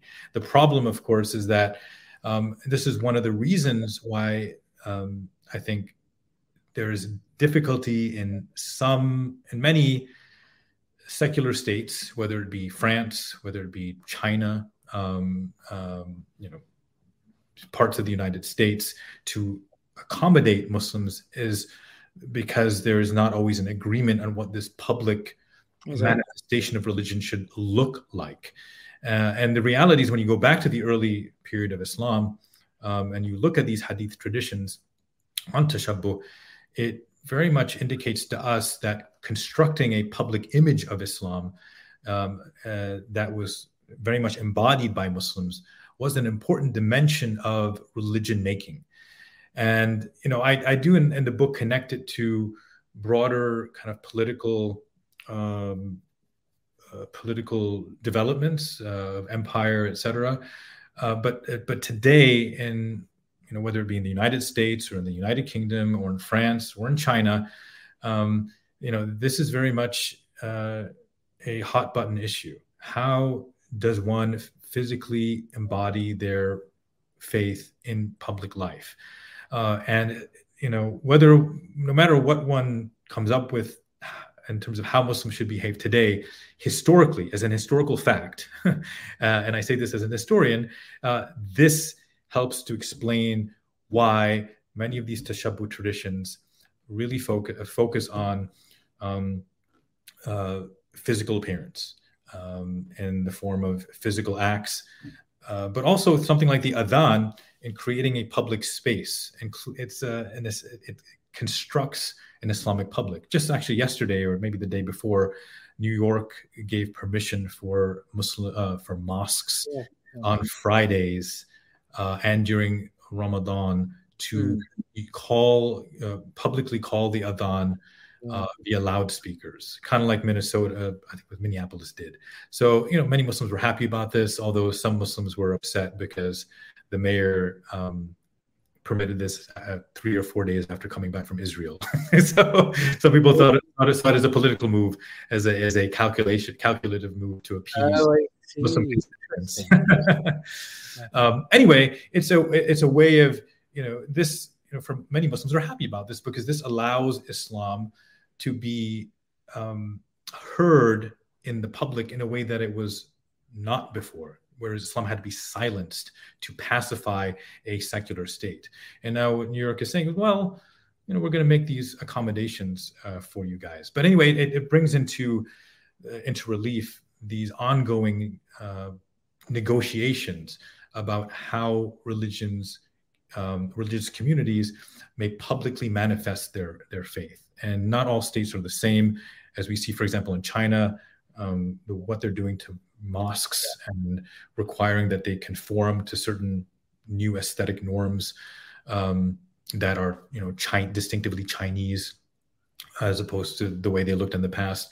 It's it's about the state, um, and I would say as relative insecurity of the state to feel the need to project its power so that it's publicly visible in this way. Although, yeah, a good point. I was at Cambridge in Cambridge uh, last week, and uh, I visited Cambridge Central Mosque. This is one that's been Um, it's a beautiful mosque. It's incredible mosque. You know, Abdul Hakim Murad, who you've already mentioned, right. is the, the, the mind behind this, and uh, it's been absolutely extraordinary. And and even though it is definitely a mosque, um, it's it's not um, identifiably mosque in the way that you expect to see it, say in Turkey or, or in Saudi Arabia. It's very much uh, a beautiful, ingenious blend of uh, English or uh, British architecture w- with an Islamic flavor, and it works very beautifully both inside and outside. And I think that is a really good way forward, actually, rather than having, in inverted commas, alien architectural forms just planted into an existing culture and saying, hey, it's just us. It is possible to uh, find creative solutions, I think, which uh, where everyone feels that they can identify with the, the building rather than just the people who use it. I mean, yeah, I, think it's a fantastic example, and we're going to actually, uh, inshallah, loop back to this um, point that you make towards the end of the presentation when we talked about Muslims living in the West. I think it's a great point. sort of in the conclusion of, of my book, I, I'm also advocating from for something along those lines. So I look forward to kind of coming back to this to that point. Um, the other um, another big reason, and once again the, the slide is a bit distorted, but another big reason why physical appearance has has historically mattered to the subject of tashabbuh is the uh, sort of ongoing, or at least um, not ongoing, but the insight that Muslim ulama had, had from and Muslim Muslims had, beginning from the Prophet uh, sallallahu alaihi wasallam, that there's an there's an intimate relation between the zahir and the batin, right? Yeah. The outward uh, physical embodiment of one's faith and the internal cultivation of the self. That they're intimately related. It's very hard to kind of sever. One could sever the two, but generally speaking, they they go in, in lockstep. There's an interesting tradition attributed attributed to Ibn Mas'ud. Um, لا يشبه الزي الزي حتى تشبه القلوب القلوب that the physical people's physical appearances do not align until their hearts uh, are aligned which i think is a very interesting tradition attributed to ibn mas'ud in other words people's physical appearances um, come to be similar when their uh, their affections for one another um, are are there. Uh, and so sometimes you see people that are friends and they, they look the same, they dress the same, or at least similarly. Um, and it, it is a manifestation of the affection they have for one another. But Ibn Mas'ud here, if, if we can attribute this uh, quote to him, is drawing a connection between the dhahir and the batin. And this is something that the mutasawwifun, uh, Sufis in particular, uh, speak about, but even beyond, you know, uh, Sufi discourses, um, we find uh, even among Islamic uh, Muslim fuqaha, they recognize this insight. Um, and this is something that is uh, an ontological observation made by uh, Muslim spiritual masters. And I think this is another reason why um, these uh, thinkers emphasize the importance of having a distinctive physical appearance because it would signal a distinctive Muslim character as as well. Now, this isn't always the case. You do have you know situations where there's a rupture between the zahir and the batin, and someone you may may not ma- be manifestly or um, uh, manifestly or evidently Muslim outwardly, but interior wise or internally, they have a very close relationship to Allah and they're very devout. This is certainly true, and this certainly happens. But generally speaking, one of the reasons why I think physical appearance um, has been emphasized in the tashabbuh literature is that ulama again and again emphasize this interrelationship between the zahir and the batin. Any any comments or questions about this, Paul? No, not at all. Great, thank you.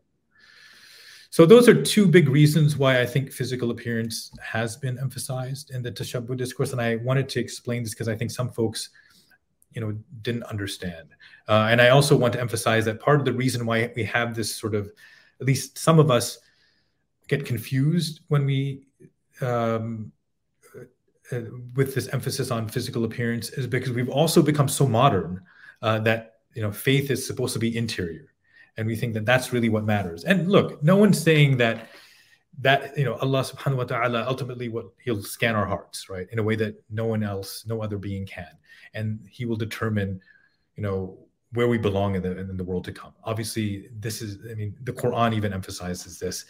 Uh, ultimately, what's really important um, is is what is in our hearts. That said, in this kind of Islamic anthropology and the anthropology, I think, uh, of other religious traditions, there's this understanding that what we do physically in the outward world does actually have an impact and does shape uh, our interior. Okay, so what are some rulings on tashabbuh? And this is something that I didn't have a chance to talk about during the first in the first presentation that I want to uh, discuss a bit. Uh, this, by the way, is Qadi uh, uh, Abu Su'ud, one of the famous muftis of the Ottoman Empire, uh, legislating and giving fatwa. I love his big, huge turban. Oh, some of those turbans are so big. I was wondering how they managed to keep their head straight. I know, I know. Size of a huge tire. Um, I know. I think that uh, one uh, during one of your uh, pod, I guess podcasts or one of your interviews, you, you must wear a, a huge turban, Paul. I really, uh, I really, maybe if you're doing a, a, podcast on Ottoman history. Oh, um, indeed. Well, maybe for that, yeah. anyway, now here's a, a, statement attributed to Imam Shafi'i. Um, we do not prohibit imitation tashabbuh of them, Jews and Christians, in all situations. We eat like they eat. And I sort of foreground this here right off the bat um, to show uh, how in a figure that's widely revered in the Islamic yeah. Islamic tradition, uh, himself makes a statement about this idea of imitation, being like, "Look, mm. um, not everything is prohibited." Uh, yeah. So even even if Imam Shafi'i didn't make the statement, even if this attribution is is incorrect, um, which sometimes it can be when, when you look at the you know look at the literature, the statement itself is true. The statement itself is true. This because the ulama did not prohibit imitation in everything; they just didn't because of all the things I've spoken about before. Islam is a middle path, the religio-cultural sharedness with uh, Jews, Christians, and even pre-Islamic Arabia, uh, the idea of the Ahlul Kitab as the proximate other versus the distant other. Um, you know, for all these reasons I've spoken about, uh, ulama did not prohibit tashabbuh in everything. Um, it, it, wasn't a call for opposition and rejection in every sphere of life. If that were the case, um, Muslims and Jews would not have been permitted to live in the, the caliphate. Yet they did right? Um, so just to i want to this is for the the general viewer to keep it the big picture in mind.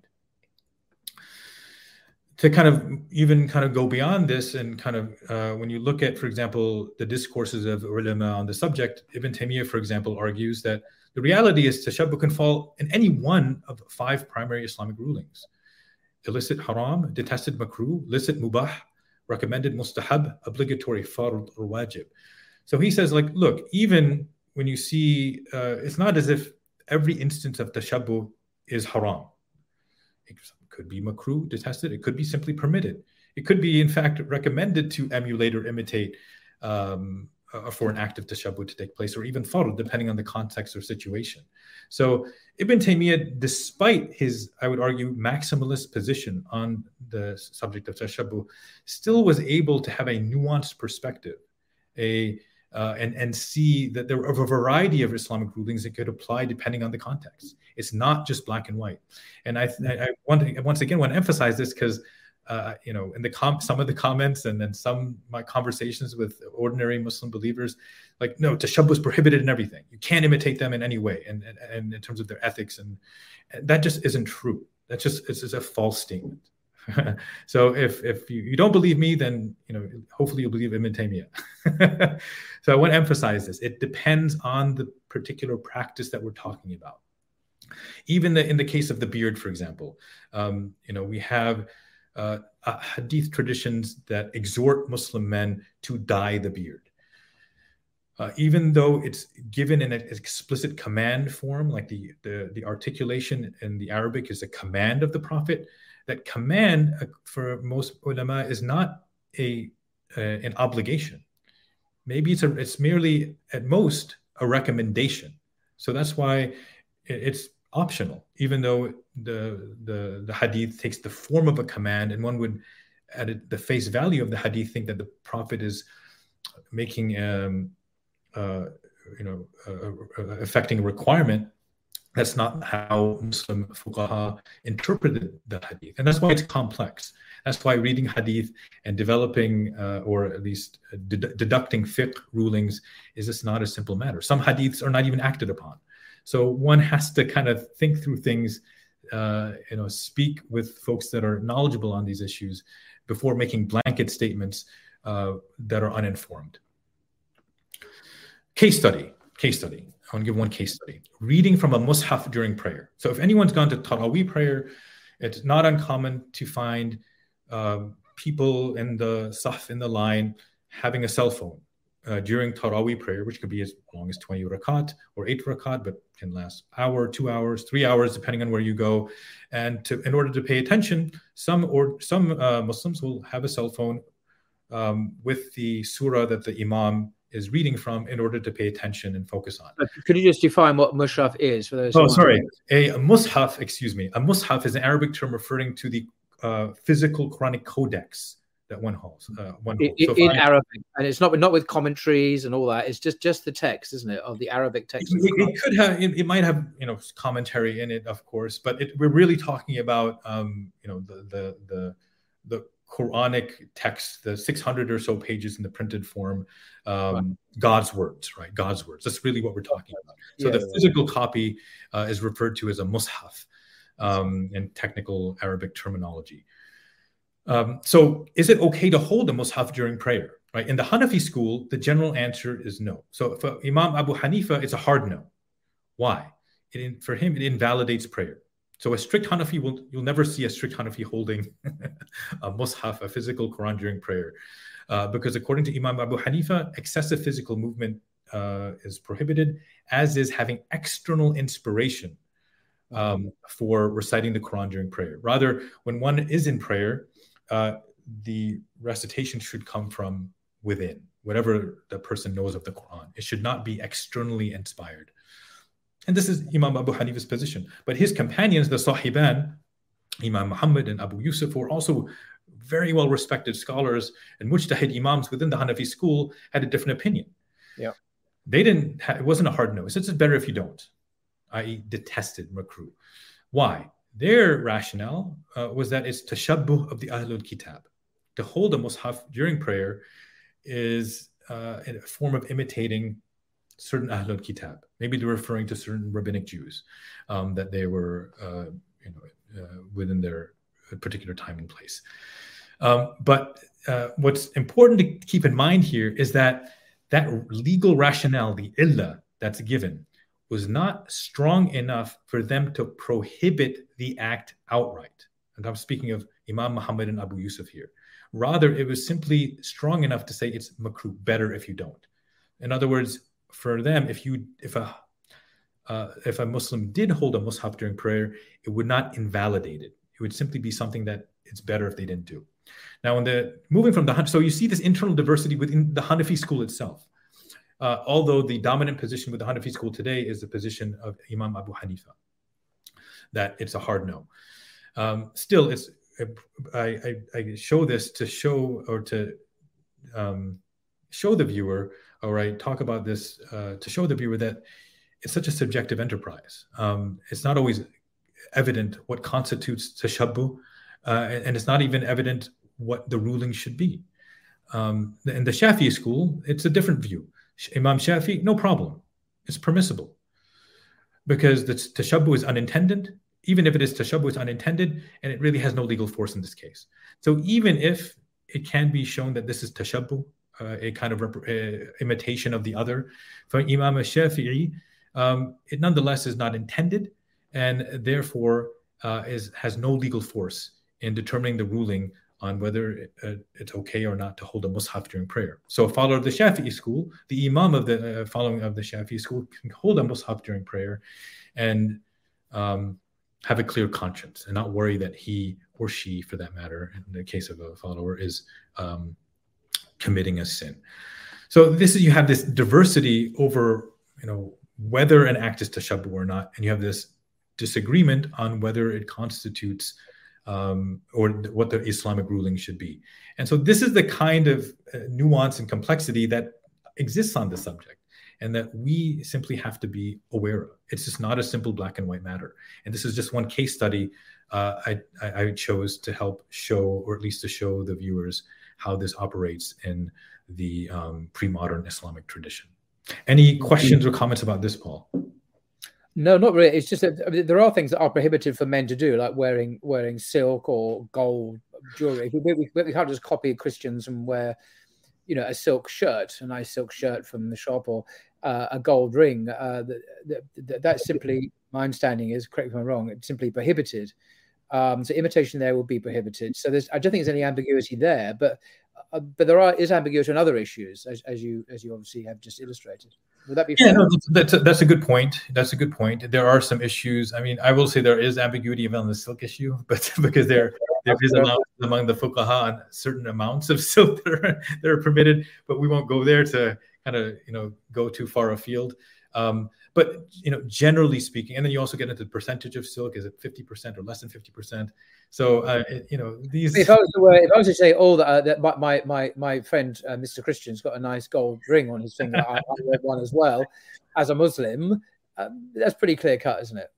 What, what yeah, the, the the gold ring issue, we would say that that is not merely an inter. That is not merely an issue pertaining to interfaith relation. That's also about gender, right? That's a, that's a, that's a gender issue, right? Because yeah. Muslim women, I mean, yeah.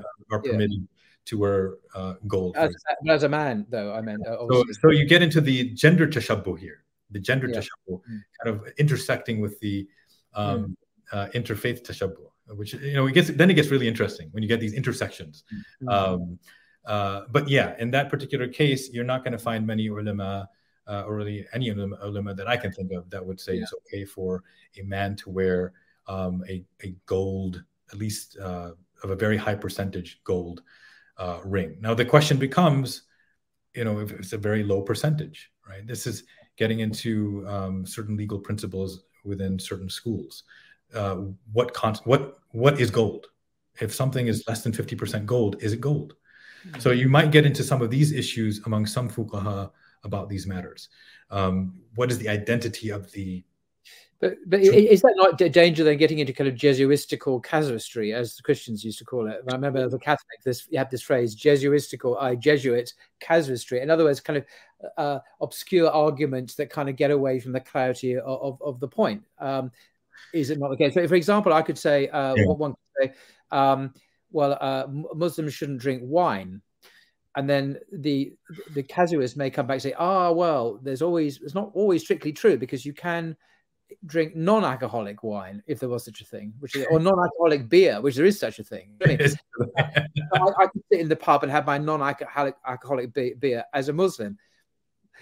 You know, I, I, mean, but you say, ah, but it's not alcohol. So, but I, know these are possibly grey areas. But what I'm trying to say is that there is nevertheless a clear prohibition on alcoholic wine, on beer, just as there is a prohibition on having a gold ring even though in some exceptional circumstances you can think, you know, oh well, if the ring has 0.1% gold in it. I mean, I'm not, I have no idea. Maybe then it's permissible. Maybe it's not. I have no idea. I'm not, I'm not issuing a review here, but it's not a danger here that we lose the clarity of the of the the ruling in in the obscurity of some exceptional cases.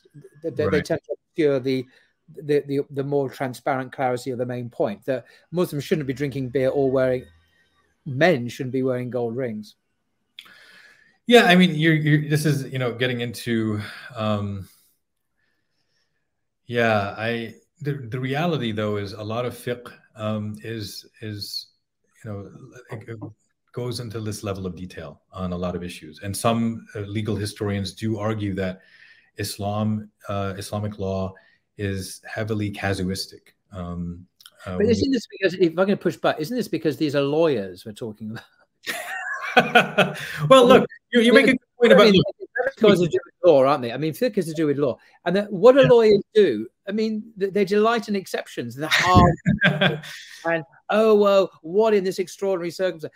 And yeah, all this is real. That's what lawyers do. They delight in exceptions. Right. But the ordinary man and woman is not a lawyer, and, and they're not going to be guided by that kind of logic anyway. That kind of sophisticated logic that you you know they're going to be guided by the simple now i'm not saying therefore we should all be simple simpletons but is there not a danger here that the complexity and the obscurity of the legal mind kind of overshadows the clarity of the prohibition?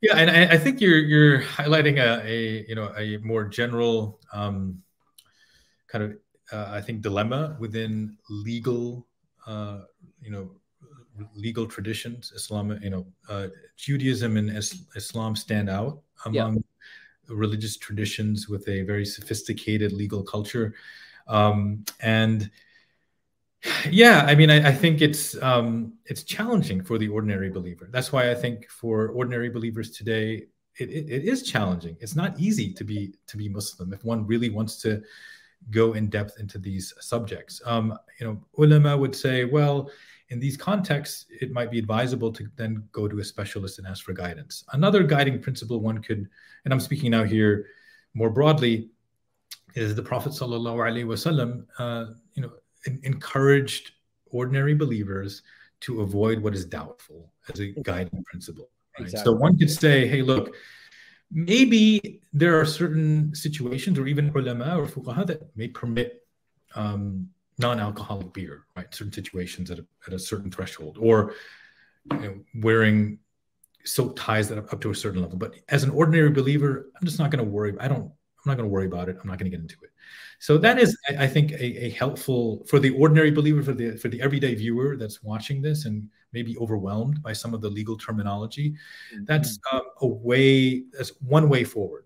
However, that can also become overwhelming if one becomes so besieged with doubts on every single issue, mm-hmm. then that can also be paralyzing. Mm-hmm. So, um, unfortunately, it, it, can be a guiding principle in some situations, and yeah. I would say it certainly sh- should. Um, but there are also situations, maybe um, that do require consulting with those who are. Yeah, I'm not. I'm not denying that. I'm just. I'm just a question of how this is framed, really, for the average right. person like myself. If if we're always even obvious things are framed as complicated things that lawyers argue about, then the tendency is uh, how can we take that seriously? You know. Yeah, and, and look, one of the wisdoms. Uh, the example would be, for example, about not eating pork. Right. So we're not supposed to eat pork. Ah, but the Quran says in in, in extremis, extreme situations, blah blah. And of course, it says that, and that's right.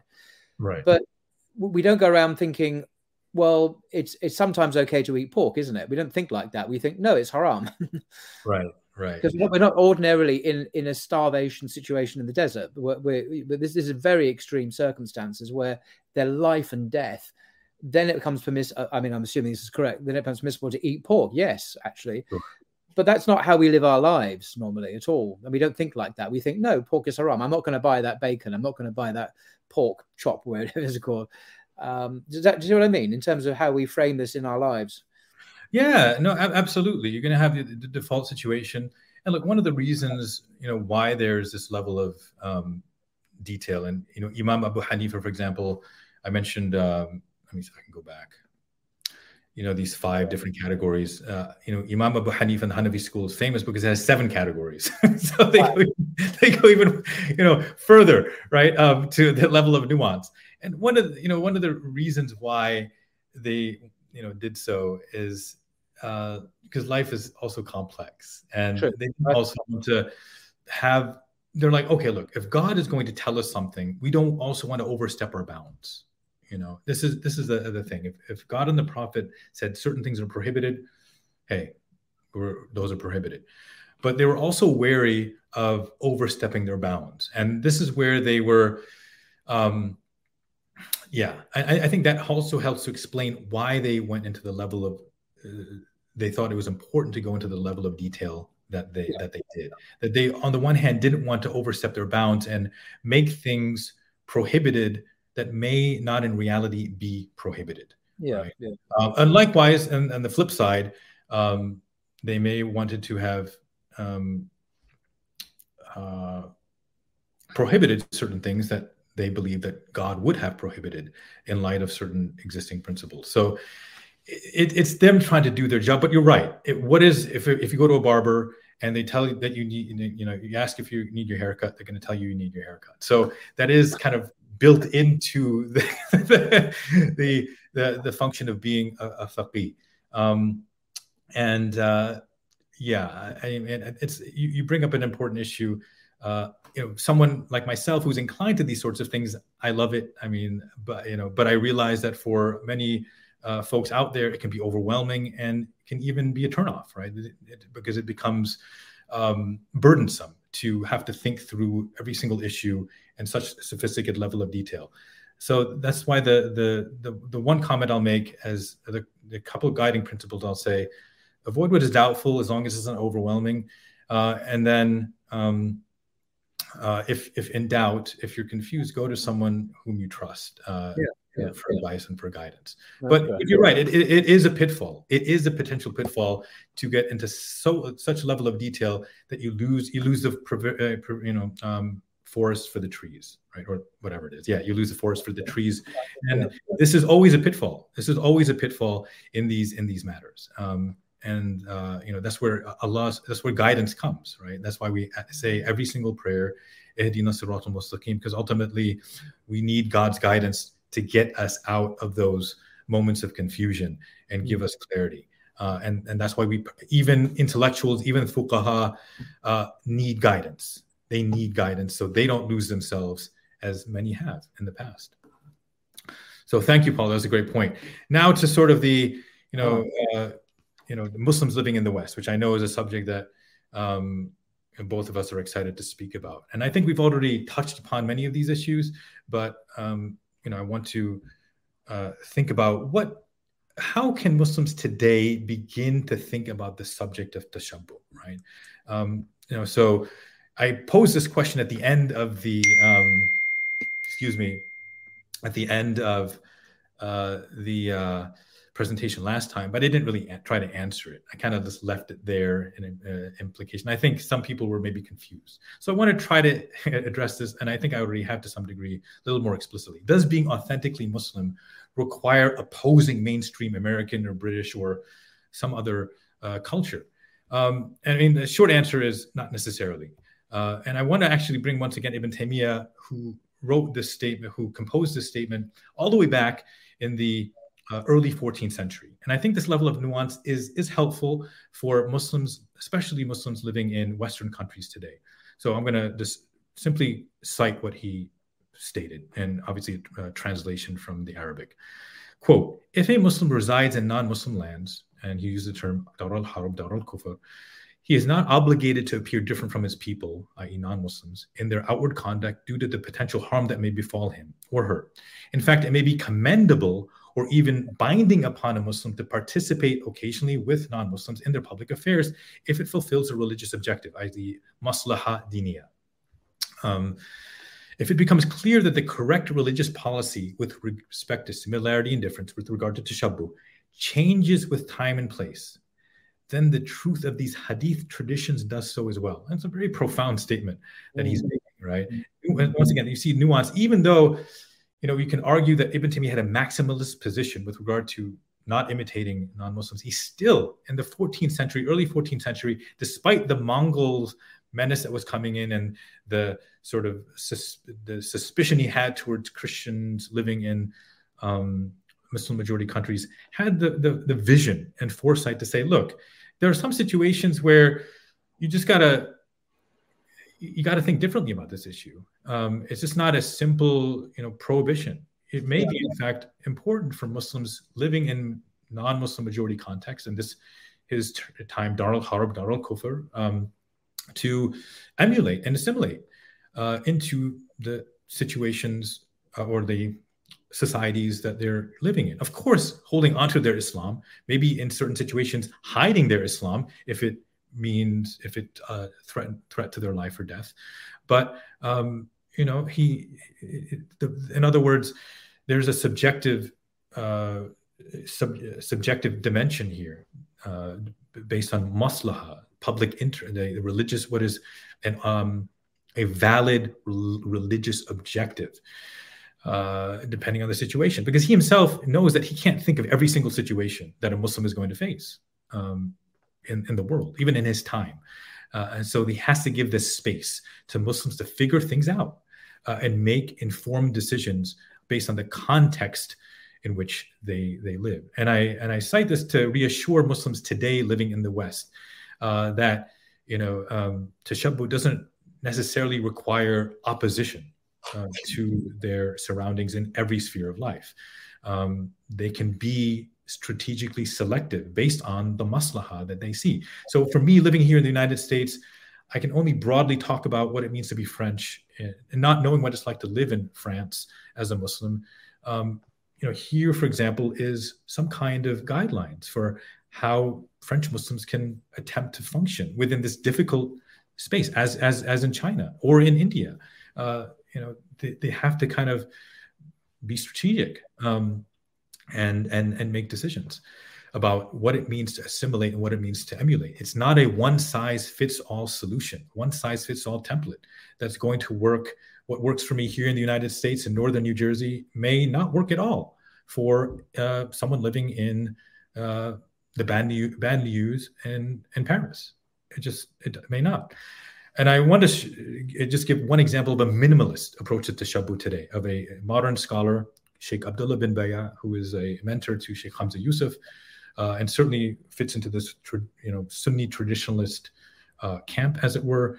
Uh, I just want to give, I mean, there, once again, there are many different fatwa out there, but I want to just select his to give you an idea of what is out there. Um, and this was recently uh, publicized on Twitter. I even sort of tweet retweeted it just to say, "Hey, look, this is what Sheikh bin Baya, uh, Sheikh Abdullah bin Baya, is saying about this issue." So he, in this short two-minute, uh, I guess fatwa you can call it, or response to a question about tashabbuh, says there's two kinds of resemblance: there's permissible resemblance, mushabaha, and reprehensible imitation, tashabbuh. For him, most practices fall under permissible resemblance. He uh, constrains or limits and uh, what uh, reprehensible imitation or prohibited imitation to acts that are number one intentional and two acts that apply to dini matters. He uses the quote dini in arabic uh, on purpose religious matters alone. Now this would, is what i would say is a minimalist uh, definition of tashabbuh. Um, remember ibn taymiyyah we talk about dress you're talking about signs and symbols of a public, you know, a community uh, Sheikh Abdullah bin Baya, and his interpretation of this subject and his application today, and I want to emphasize he's speaking to Muslims today, uh, believes that this should be the approach to tashabbuh. Now, not all fuqaha will agree with him, and not all ordinary Muslims are going to agree with him. But I want to just highlight uh, this kind of minimalist approach to tashabbuh to see that is out there, and it's uh, with a legit um, faqih of the Islamic tradition. Mm. Abdul Hakim Murad on Muslims living in Europe. This is also from traveling um, mm. traveling home. Just, and he has, he has, a chapter on the people of denial, which you may recall, the Ahlul Kidab, Kidab as opposed to Kitab. Uh, he says the other's work, worth is intrinsic.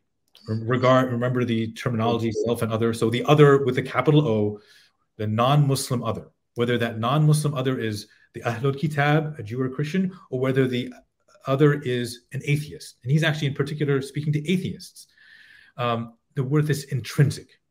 And quote, what is decently European and recognizably moral is also Islamically interesting, end quote. So once again, he's this is a position of accommodation. It certainly is not a position of op- opposition that he's endorsing. Um, although, although he does also say, quote, and this relates, and, and we're coming back to your uh, comment about the um, mosque, right? The Cambridge Central Mosque. Quote, mm.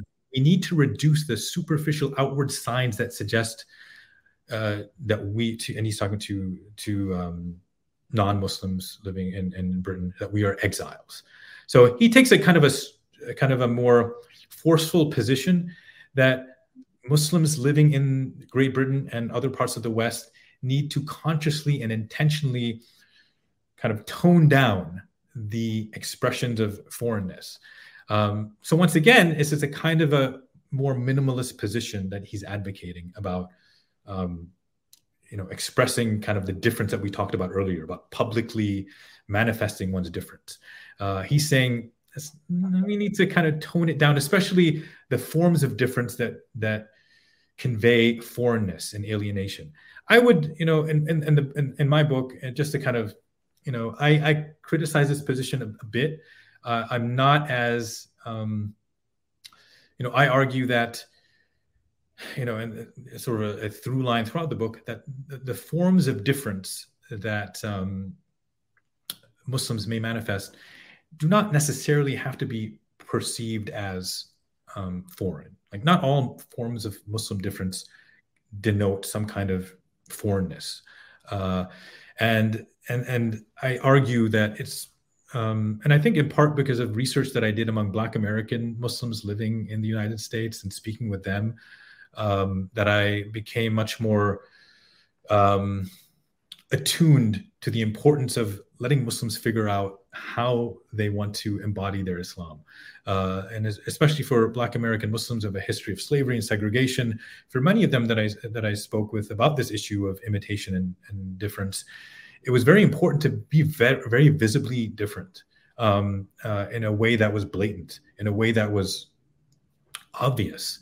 Uh, that was different from many uh, of the uh, immigrant Muslims that I've spoken to. Who... Well, why was it important for them to uh, accentuate their difference? Well, um, it's it's you know for for for many of them it has to do with the history of of slavery and segregation, uh, also the confusion around um, you know what is correct Islam. Remember, for for many of them who follow uh, whose parents or whose relatives follow the Nation of Islam, uh, and the idea that um, God was incarnate in, in yeah. the of a, of a human figure, uh, yeah. for for them to be very kind of visibly manifest about their Islam in a very kind of black and white way was important to making sure that this confusion wouldn't emerge uh, again, um, and to uh, visibly display their Islam and visibly display their their Islamness or their Muslimness. So I was like, okay, you know, I mean, and and someone I, so I, I, listened to them, and this was kind of a is a, um, a, very um, illuminating project for me, uh, or at least research for me, uh, as a as a as an academic, but also as a as a believing Muslim. So um, it's it's it's going to depend on uh, many factors how a Muslim wishes to present themselves in public. Uh, so I'm, I'm I'm I don't take as a I don't advocate as strong as a position as Abdul Hakim Murad does here of suppressing those um, uh, differences. Uh, but I would, uh, at least the need to or the requirement to, I say, uh, I would argue that I think Muslims really need to be empowered. And this is something I would say to all your viewers, I would say to you, I would say to myself. Um, we have to be empowered to go to Allah subhanahu wa ta'ala and really figure out what our orientation uh, is uh, in the world and how we want to manifest uh, our uh, you know our style of Islam, our, our Z, to uh, sort of appropriate Ibn Mas'ud's citation, the, the way we want to, the style of life we want to live, the style mm-hmm. of Islam that we want to live. That's going to not going to be the same. It's not going to be uh, the same as even the next door Muslim. Um, within bounds, right? I'm not saying that this complete it's a free for all. No one's saying that here. Um, but I, I do, I think it's important for Muslims today living in whether it's France or China or uh, the United States or Great Britain to take stock of what their situation is, to take stock of where their level of faith is, to take stock of what their knowledge of the Islamic tradition is, uh, and to be empowered to go to Allah subhanahu wa ta'ala and ask for guidance on this issue. Because it is an issue that requires guidance. But um, it's also going to differ according to level of understanding, level of faith, the specific political and social context that one lives in, um, the job, the profession that one has. I mean, these these things all play a role in determining, um, you know, how one will embody tashabbuh in their everyday lives. Some viewers may not like that. They may want like clear cut answers, haram or halal. Um, but I, I think if you're trying to, at least for this particular subject, if you're going to look for a one size fits all solution, it can cause more harm than good um, because of the the potential consequences um, and the, the, the impact to one's uh, internal ca- character, but also one's social life. There are real, real implications for one's social life, cultural life, political life, and frankly, economic life. Mm. So those are some broad comments I, I wish to make. Uh, but I wanted to highlight that you do have certain respected scholars here arguing for a more or less minimalist position on tashabbuh. Uh, uh, and, and that should give at least some Muslims today the space to figure uh, to realize that okay, it's not just black and white, um, and it doesn't mean I have to be an alien from uh, the society or culture in which I live, especially for those living in in the West. Uh, that doesn't. Um, yeah. So I think that's and then just coming back to the hadith for and the man tashabbaha biqawmin for minhum, the whom, the them here, and this is something that I emphasized in the first presentation. You know, the the other is something that is that is uh, heterogeneous, and I, this is something that I do also encourage Muslims to reflect on. It's uh, yeah. this uh, tashabbuh is not about um, opposing the ethics of non-Muslims, and this is what one comment uh, one commenter said that this doctrine requires that Muslims oppose the ethics of non-Muslims, right? And as someone who appears to be actually very educated um, and very not deeply knowledgeable of the Islamic tradition, that's just not the right view. That's just not the right view, um, because the reality is that there are some ethics that we share and with uh, our non-Muslim uh, brethren, some of them very deep and profound about giving charity, about being good people. Um, even, even something as basic as the Ten Commandments, which are found in the Jewish Bible, the New Testament. That's, that's a great example. That's, that's, a very good concrete example. Absolutely. And even though they're listed in 10 sequential commands in the Quran, they are actually all found in the Quran, funnily enough. Um, that they are dotted around, but not in the, that particular way of presentation. Um, right. I, I, never met a Christian or Jew who would, who would dissent from that, uh, or, or, a Muslim. You know, thou shalt not steal, thou shalt not commit adultery. You know, right. Uh, honor your father and mother you know do, do not blaspheme the lord your god i mean th- th- these are shared values which uh, the ten commandments are seen as the archetypal religious code by which civilized people live by i'm not saying they're exhaustive of course not but uh, but that that would be an obvious commonality that uh, where you know muslims are not going to object to the ten commandments Oh, ab- absolutely. And there, there's so many others. And once again, this isn't saying that there aren't real differences. there aren't deep differences between many Muslims and frankly some other Muslims, but and, and non-Muslims there are. But we just have to, you know, we're a community of the middle path. we are the middle community. We have a sober outlook on ourselves and the world. Sober in the sense of um, we don't go to ex- you know wide extremes.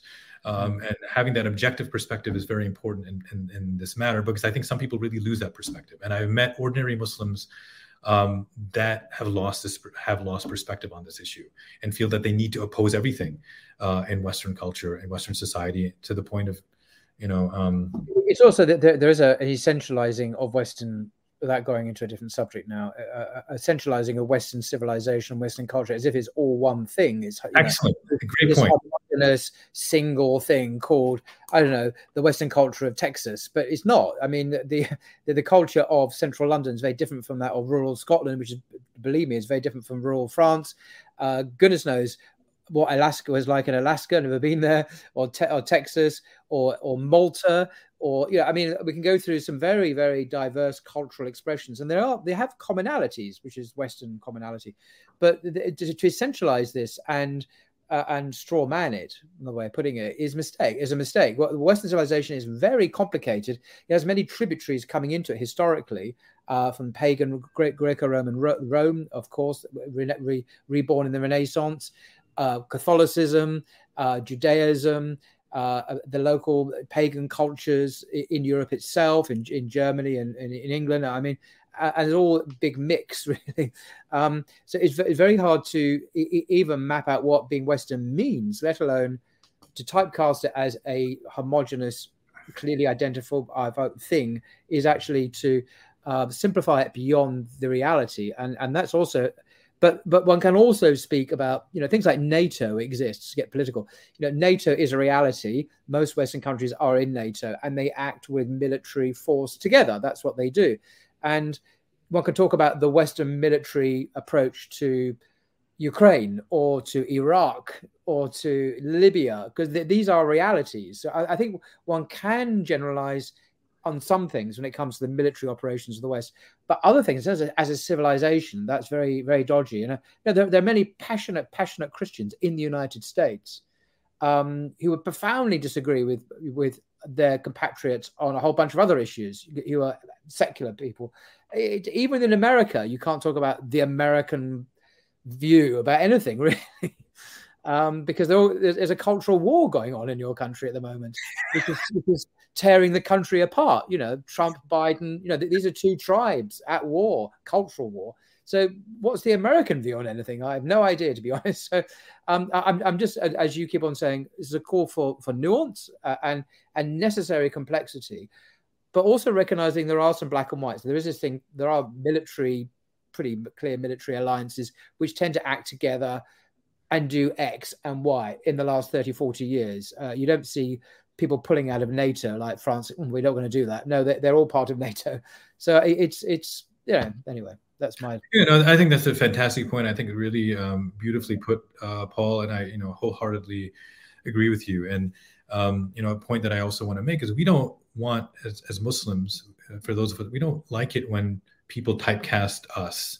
Mm. You know, as you know, all Muslims are extreme or extremists, or you know, Islam oppresses women. We don't like when people make those kinds of distortions, generalizations.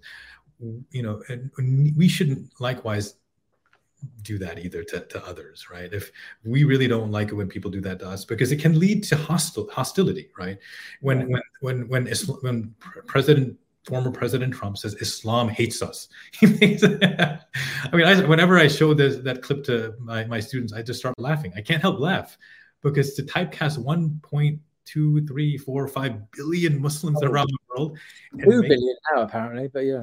And but make such a statement, and for, for that to be believable, mm-hmm. it, it's it's just it's it's comic. It's it's comic. It's just anyway. So if, if you know if we don't want others to do that to us, right? Especially as minorities, when we're vulnerable as minorities, and we also need to be very careful about you know responding in kind. And that's where I think the Quranic verse, the exhortation to idfa billatihi ahsan, to repel in a better way, to respond in really the best way possible not just mm. a better way, but to respond in the best way possible.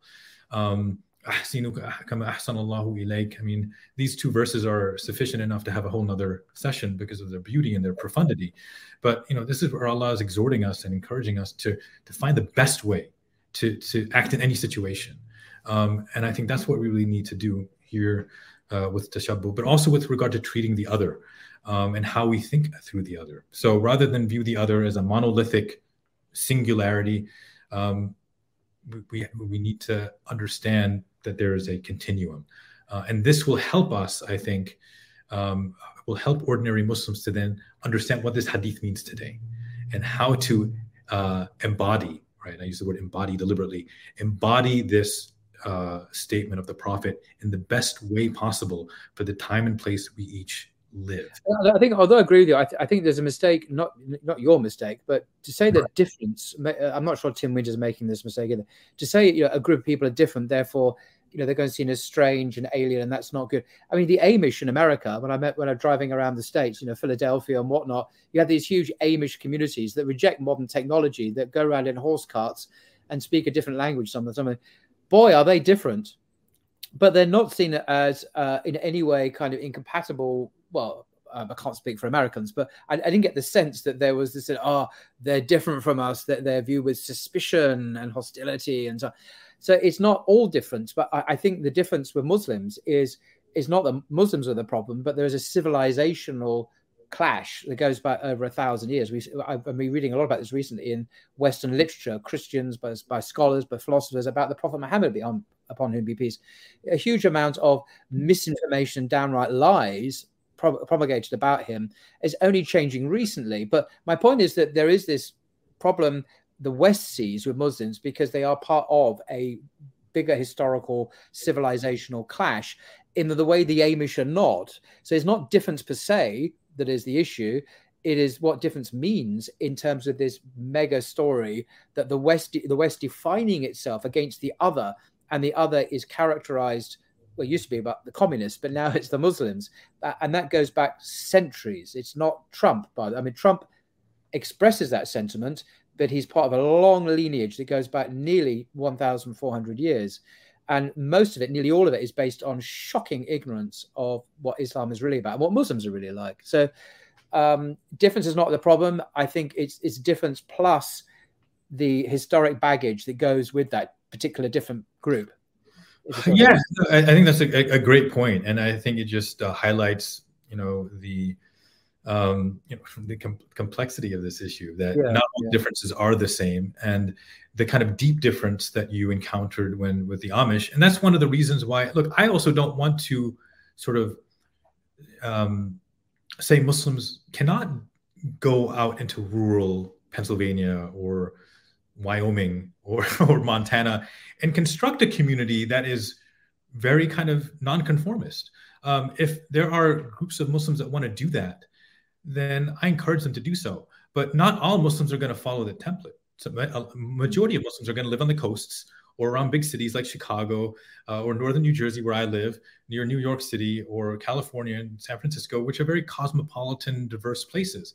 And their expression of Islam are, are is going to be not like if they had formed a community in rural uh, Pennsylvania. But I, I, I would hope and I, I would like for Muslims to have the freedom to figure out what kind of Islam they want to embody and where they want to be. If they want to live a rural lifestyle that approximates something of what the Amish do and have a very self-contained community, and if it allows them to worship God in a way that feels most authentic to them, um, and it doesn't kind of contravene the Sharia in obvious ways, then I, I, would hope that they have the freedom to do so. To be honest with you, uh, but at the same time, for folks that live here in northern New Jersey, work in the city, um, and work for corporations or whatever, where they're there is some kind of com- demand for some level of conformity, uh, I would also hope that they can be authentically Muslim here too, and and not be chastised for somehow being less Muslim, um, even though it may be a bit more difficult. So I, that's where I think there's different orientations that Muslims can have, and I would hope that uh, you know as uh, this doctrine of tashabbuh can be robust enough um, to encompass these different ways of being Muslim. And that's the, the kind of Islam that I'm that I would advocate and the kind of application of this doctrine that I would advocate, not here in America, not just here in America, but but elsewhere where that kind of um, those kinds of manifestations of Muslimness are permitted. It may not be permitted in some countries like China or France in the same way. All the UK, I, I, we can go off the countryside and build a Muslim town. I think that would probably not be allowed. Um, you've got the space in the United States. It's a vast, vast continent, unbelievably huge. Yeah, I, yeah, excellent point. And, and I, yeah, I, I remember uh, going to a farm um, some years ago. Uh, it's a beautiful farm where, you know, anyway, I won't go into detail, but, uh, yeah. and I, I wouldn't trade that experience away for, for the world. It was just very, very beautiful is it the lifestyle that I'm going to live? I'm not going to live on a farm, but um, for Muslims that do, then that's uh, that's yeah. F- farms are allowed. Uh, is that the last slide, by the way? Um, and then Q and A. Oh, sorry. Well, we've been doing that already. we've we've anticipated what you say. Yeah. Um, I just uh, wanted to uh, share the book you keep on mentioning or quoting from. Uh, Abdul Hakim Murad Traveling Home Essays on Islam in Europe um, and he discusses many of these issues. Um, um, one of them, for example, um, give you a clue. Um, oh, where's it gone? Let me just get the, the chapter. Um, but Muslims and, nat- and national populism. So, how, how do we respond to what's going on here? But British Muslims and the rhetoric of indigenization, that was another thing. So, this rhetoric, how we got to become part of the, the, the nation state and uh, become indigenous and so on. How, how, do we, as British Muslims or, any other kind of Muslims in the West, uh, deal with that? Um, but there's lots of nuggets in here, actually, um, essays on Islam and Europe to, to, continue this discussion in a more broader context, perhaps, but with always an eye to how we assimilate or don't assimilate. Because for people like myself, it's a lot easier to assimilate because we're already, you know, uh, but we, we don't have those kinds of issues to the extent. We don't look different from the majority. But uh, but there are still issues in terms of ideological or cultural assimilation we're expected to undergo um, in terms of our, our, views of life and how what attitudes we have what concepts we have. And that for me is the sharp point where we are uh, basically told to imitate to copy to assimilate um, the, the, dominant population as it goes through, as it constantly changes its moral views and its attitudes towards all sorts of things.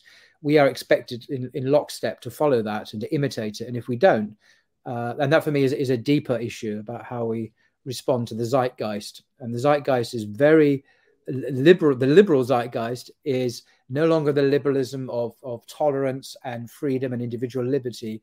Today, lib- the liberal zeitgeist is one of compulsion and assimilation in the hard sense.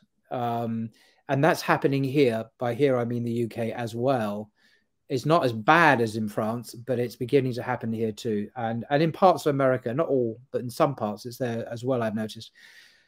So you know, even those of us who, who uh, are not perceived as other, we still have to face the same many of the same struggles. I think. Yeah, I mean, I, I think um, you know, and that's you know, there there are these pressures, right? On the pressure on the one hand to conform yeah. and assimilate, uh, coming from the state uh, or from uh, a particular, you know, uh, local culture that one is embedded in, right? So schools, for example, it's mm. schools are, are often places of pressure because there's this demand to conform for children. Um, and education is actually one of the things that many of the fuqaha in the 20th century uh, wrote about, uh, especially with regard to colonialism. And they were very afraid and very concerned about the kinds of education, um, institutional, uh, educational institutions that were being forced upon, um, you know, colonized countries like um, Algeria uh, or Tunisia, for that matter, um, uh, because it, they viewed it as a kind of brainwashing of uh, young Muslim children that would have lasting effects on future generations. So, in some tashabbuh treatises against imitation, um, a, a, major focus for some of the fuqaha, the ulama, were uh, these educational institutions. Um, and this remains uh, an issue today here within the United States and, and elsewhere. The anxiety. Yeah, recently, uh, just a, a, few days ago in Maryland, the, the court decided in Maryland because there was some I, I, I, forget they were Christian or Muslim parents. They didn't want their they want the option to take their kids out of uh, LGBT indoctrination classes because of their religious convictions.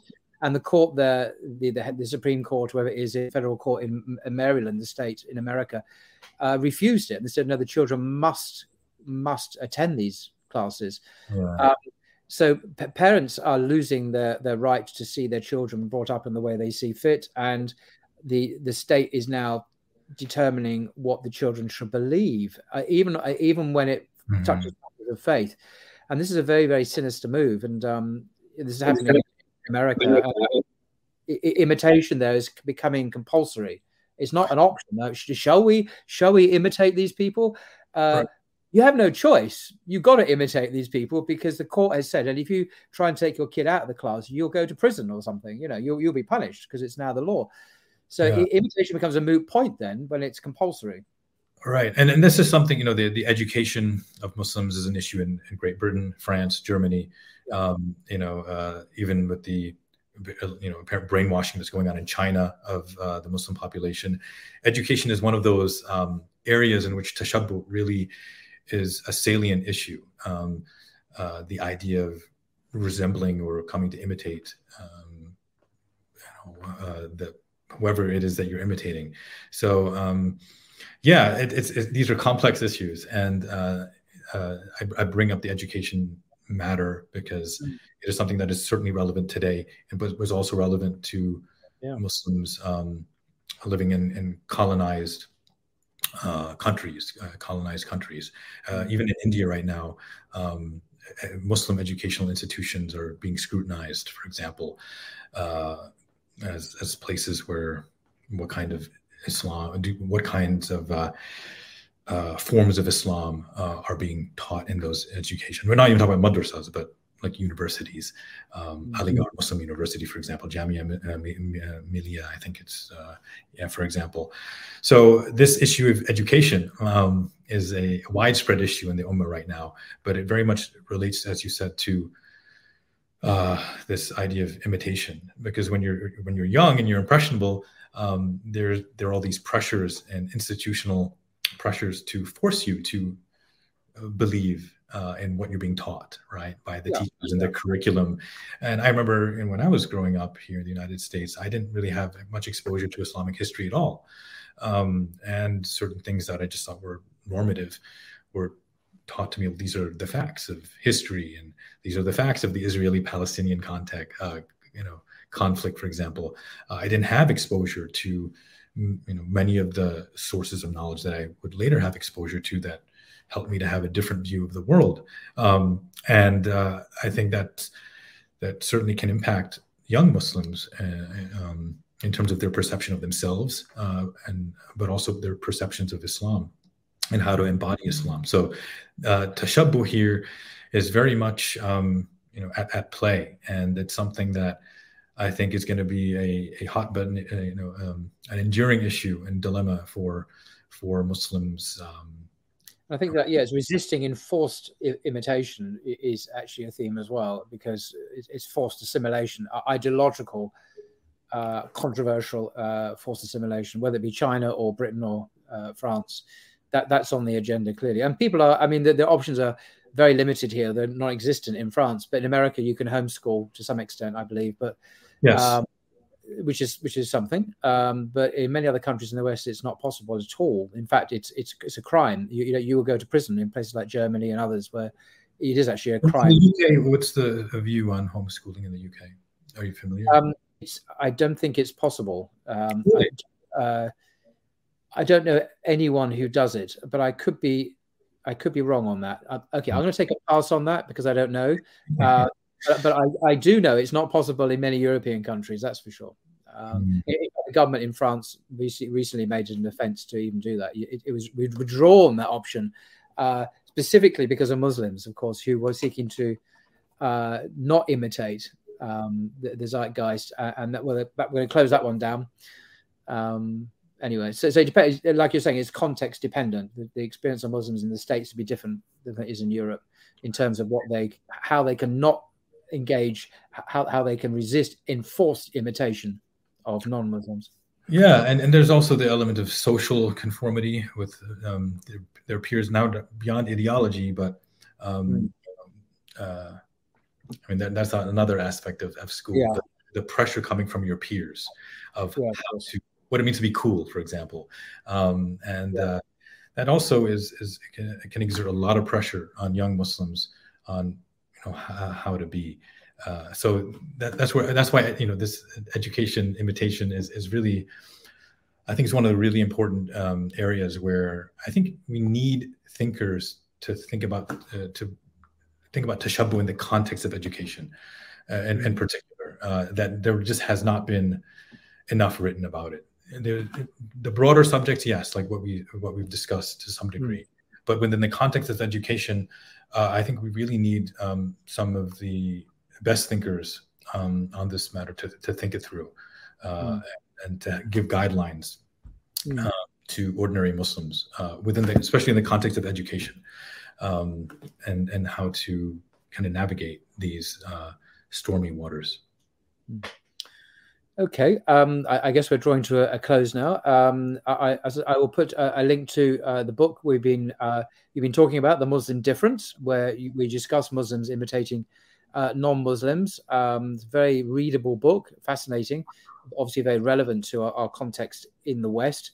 Um, and uh, well, there's a lot that I look forward to seeing the comments as always in the uh, comments below and see what people make of this because I think it's a, a fascinating discussion. As, I thank you very much indeed, uh, Dr. Youshaa Patel.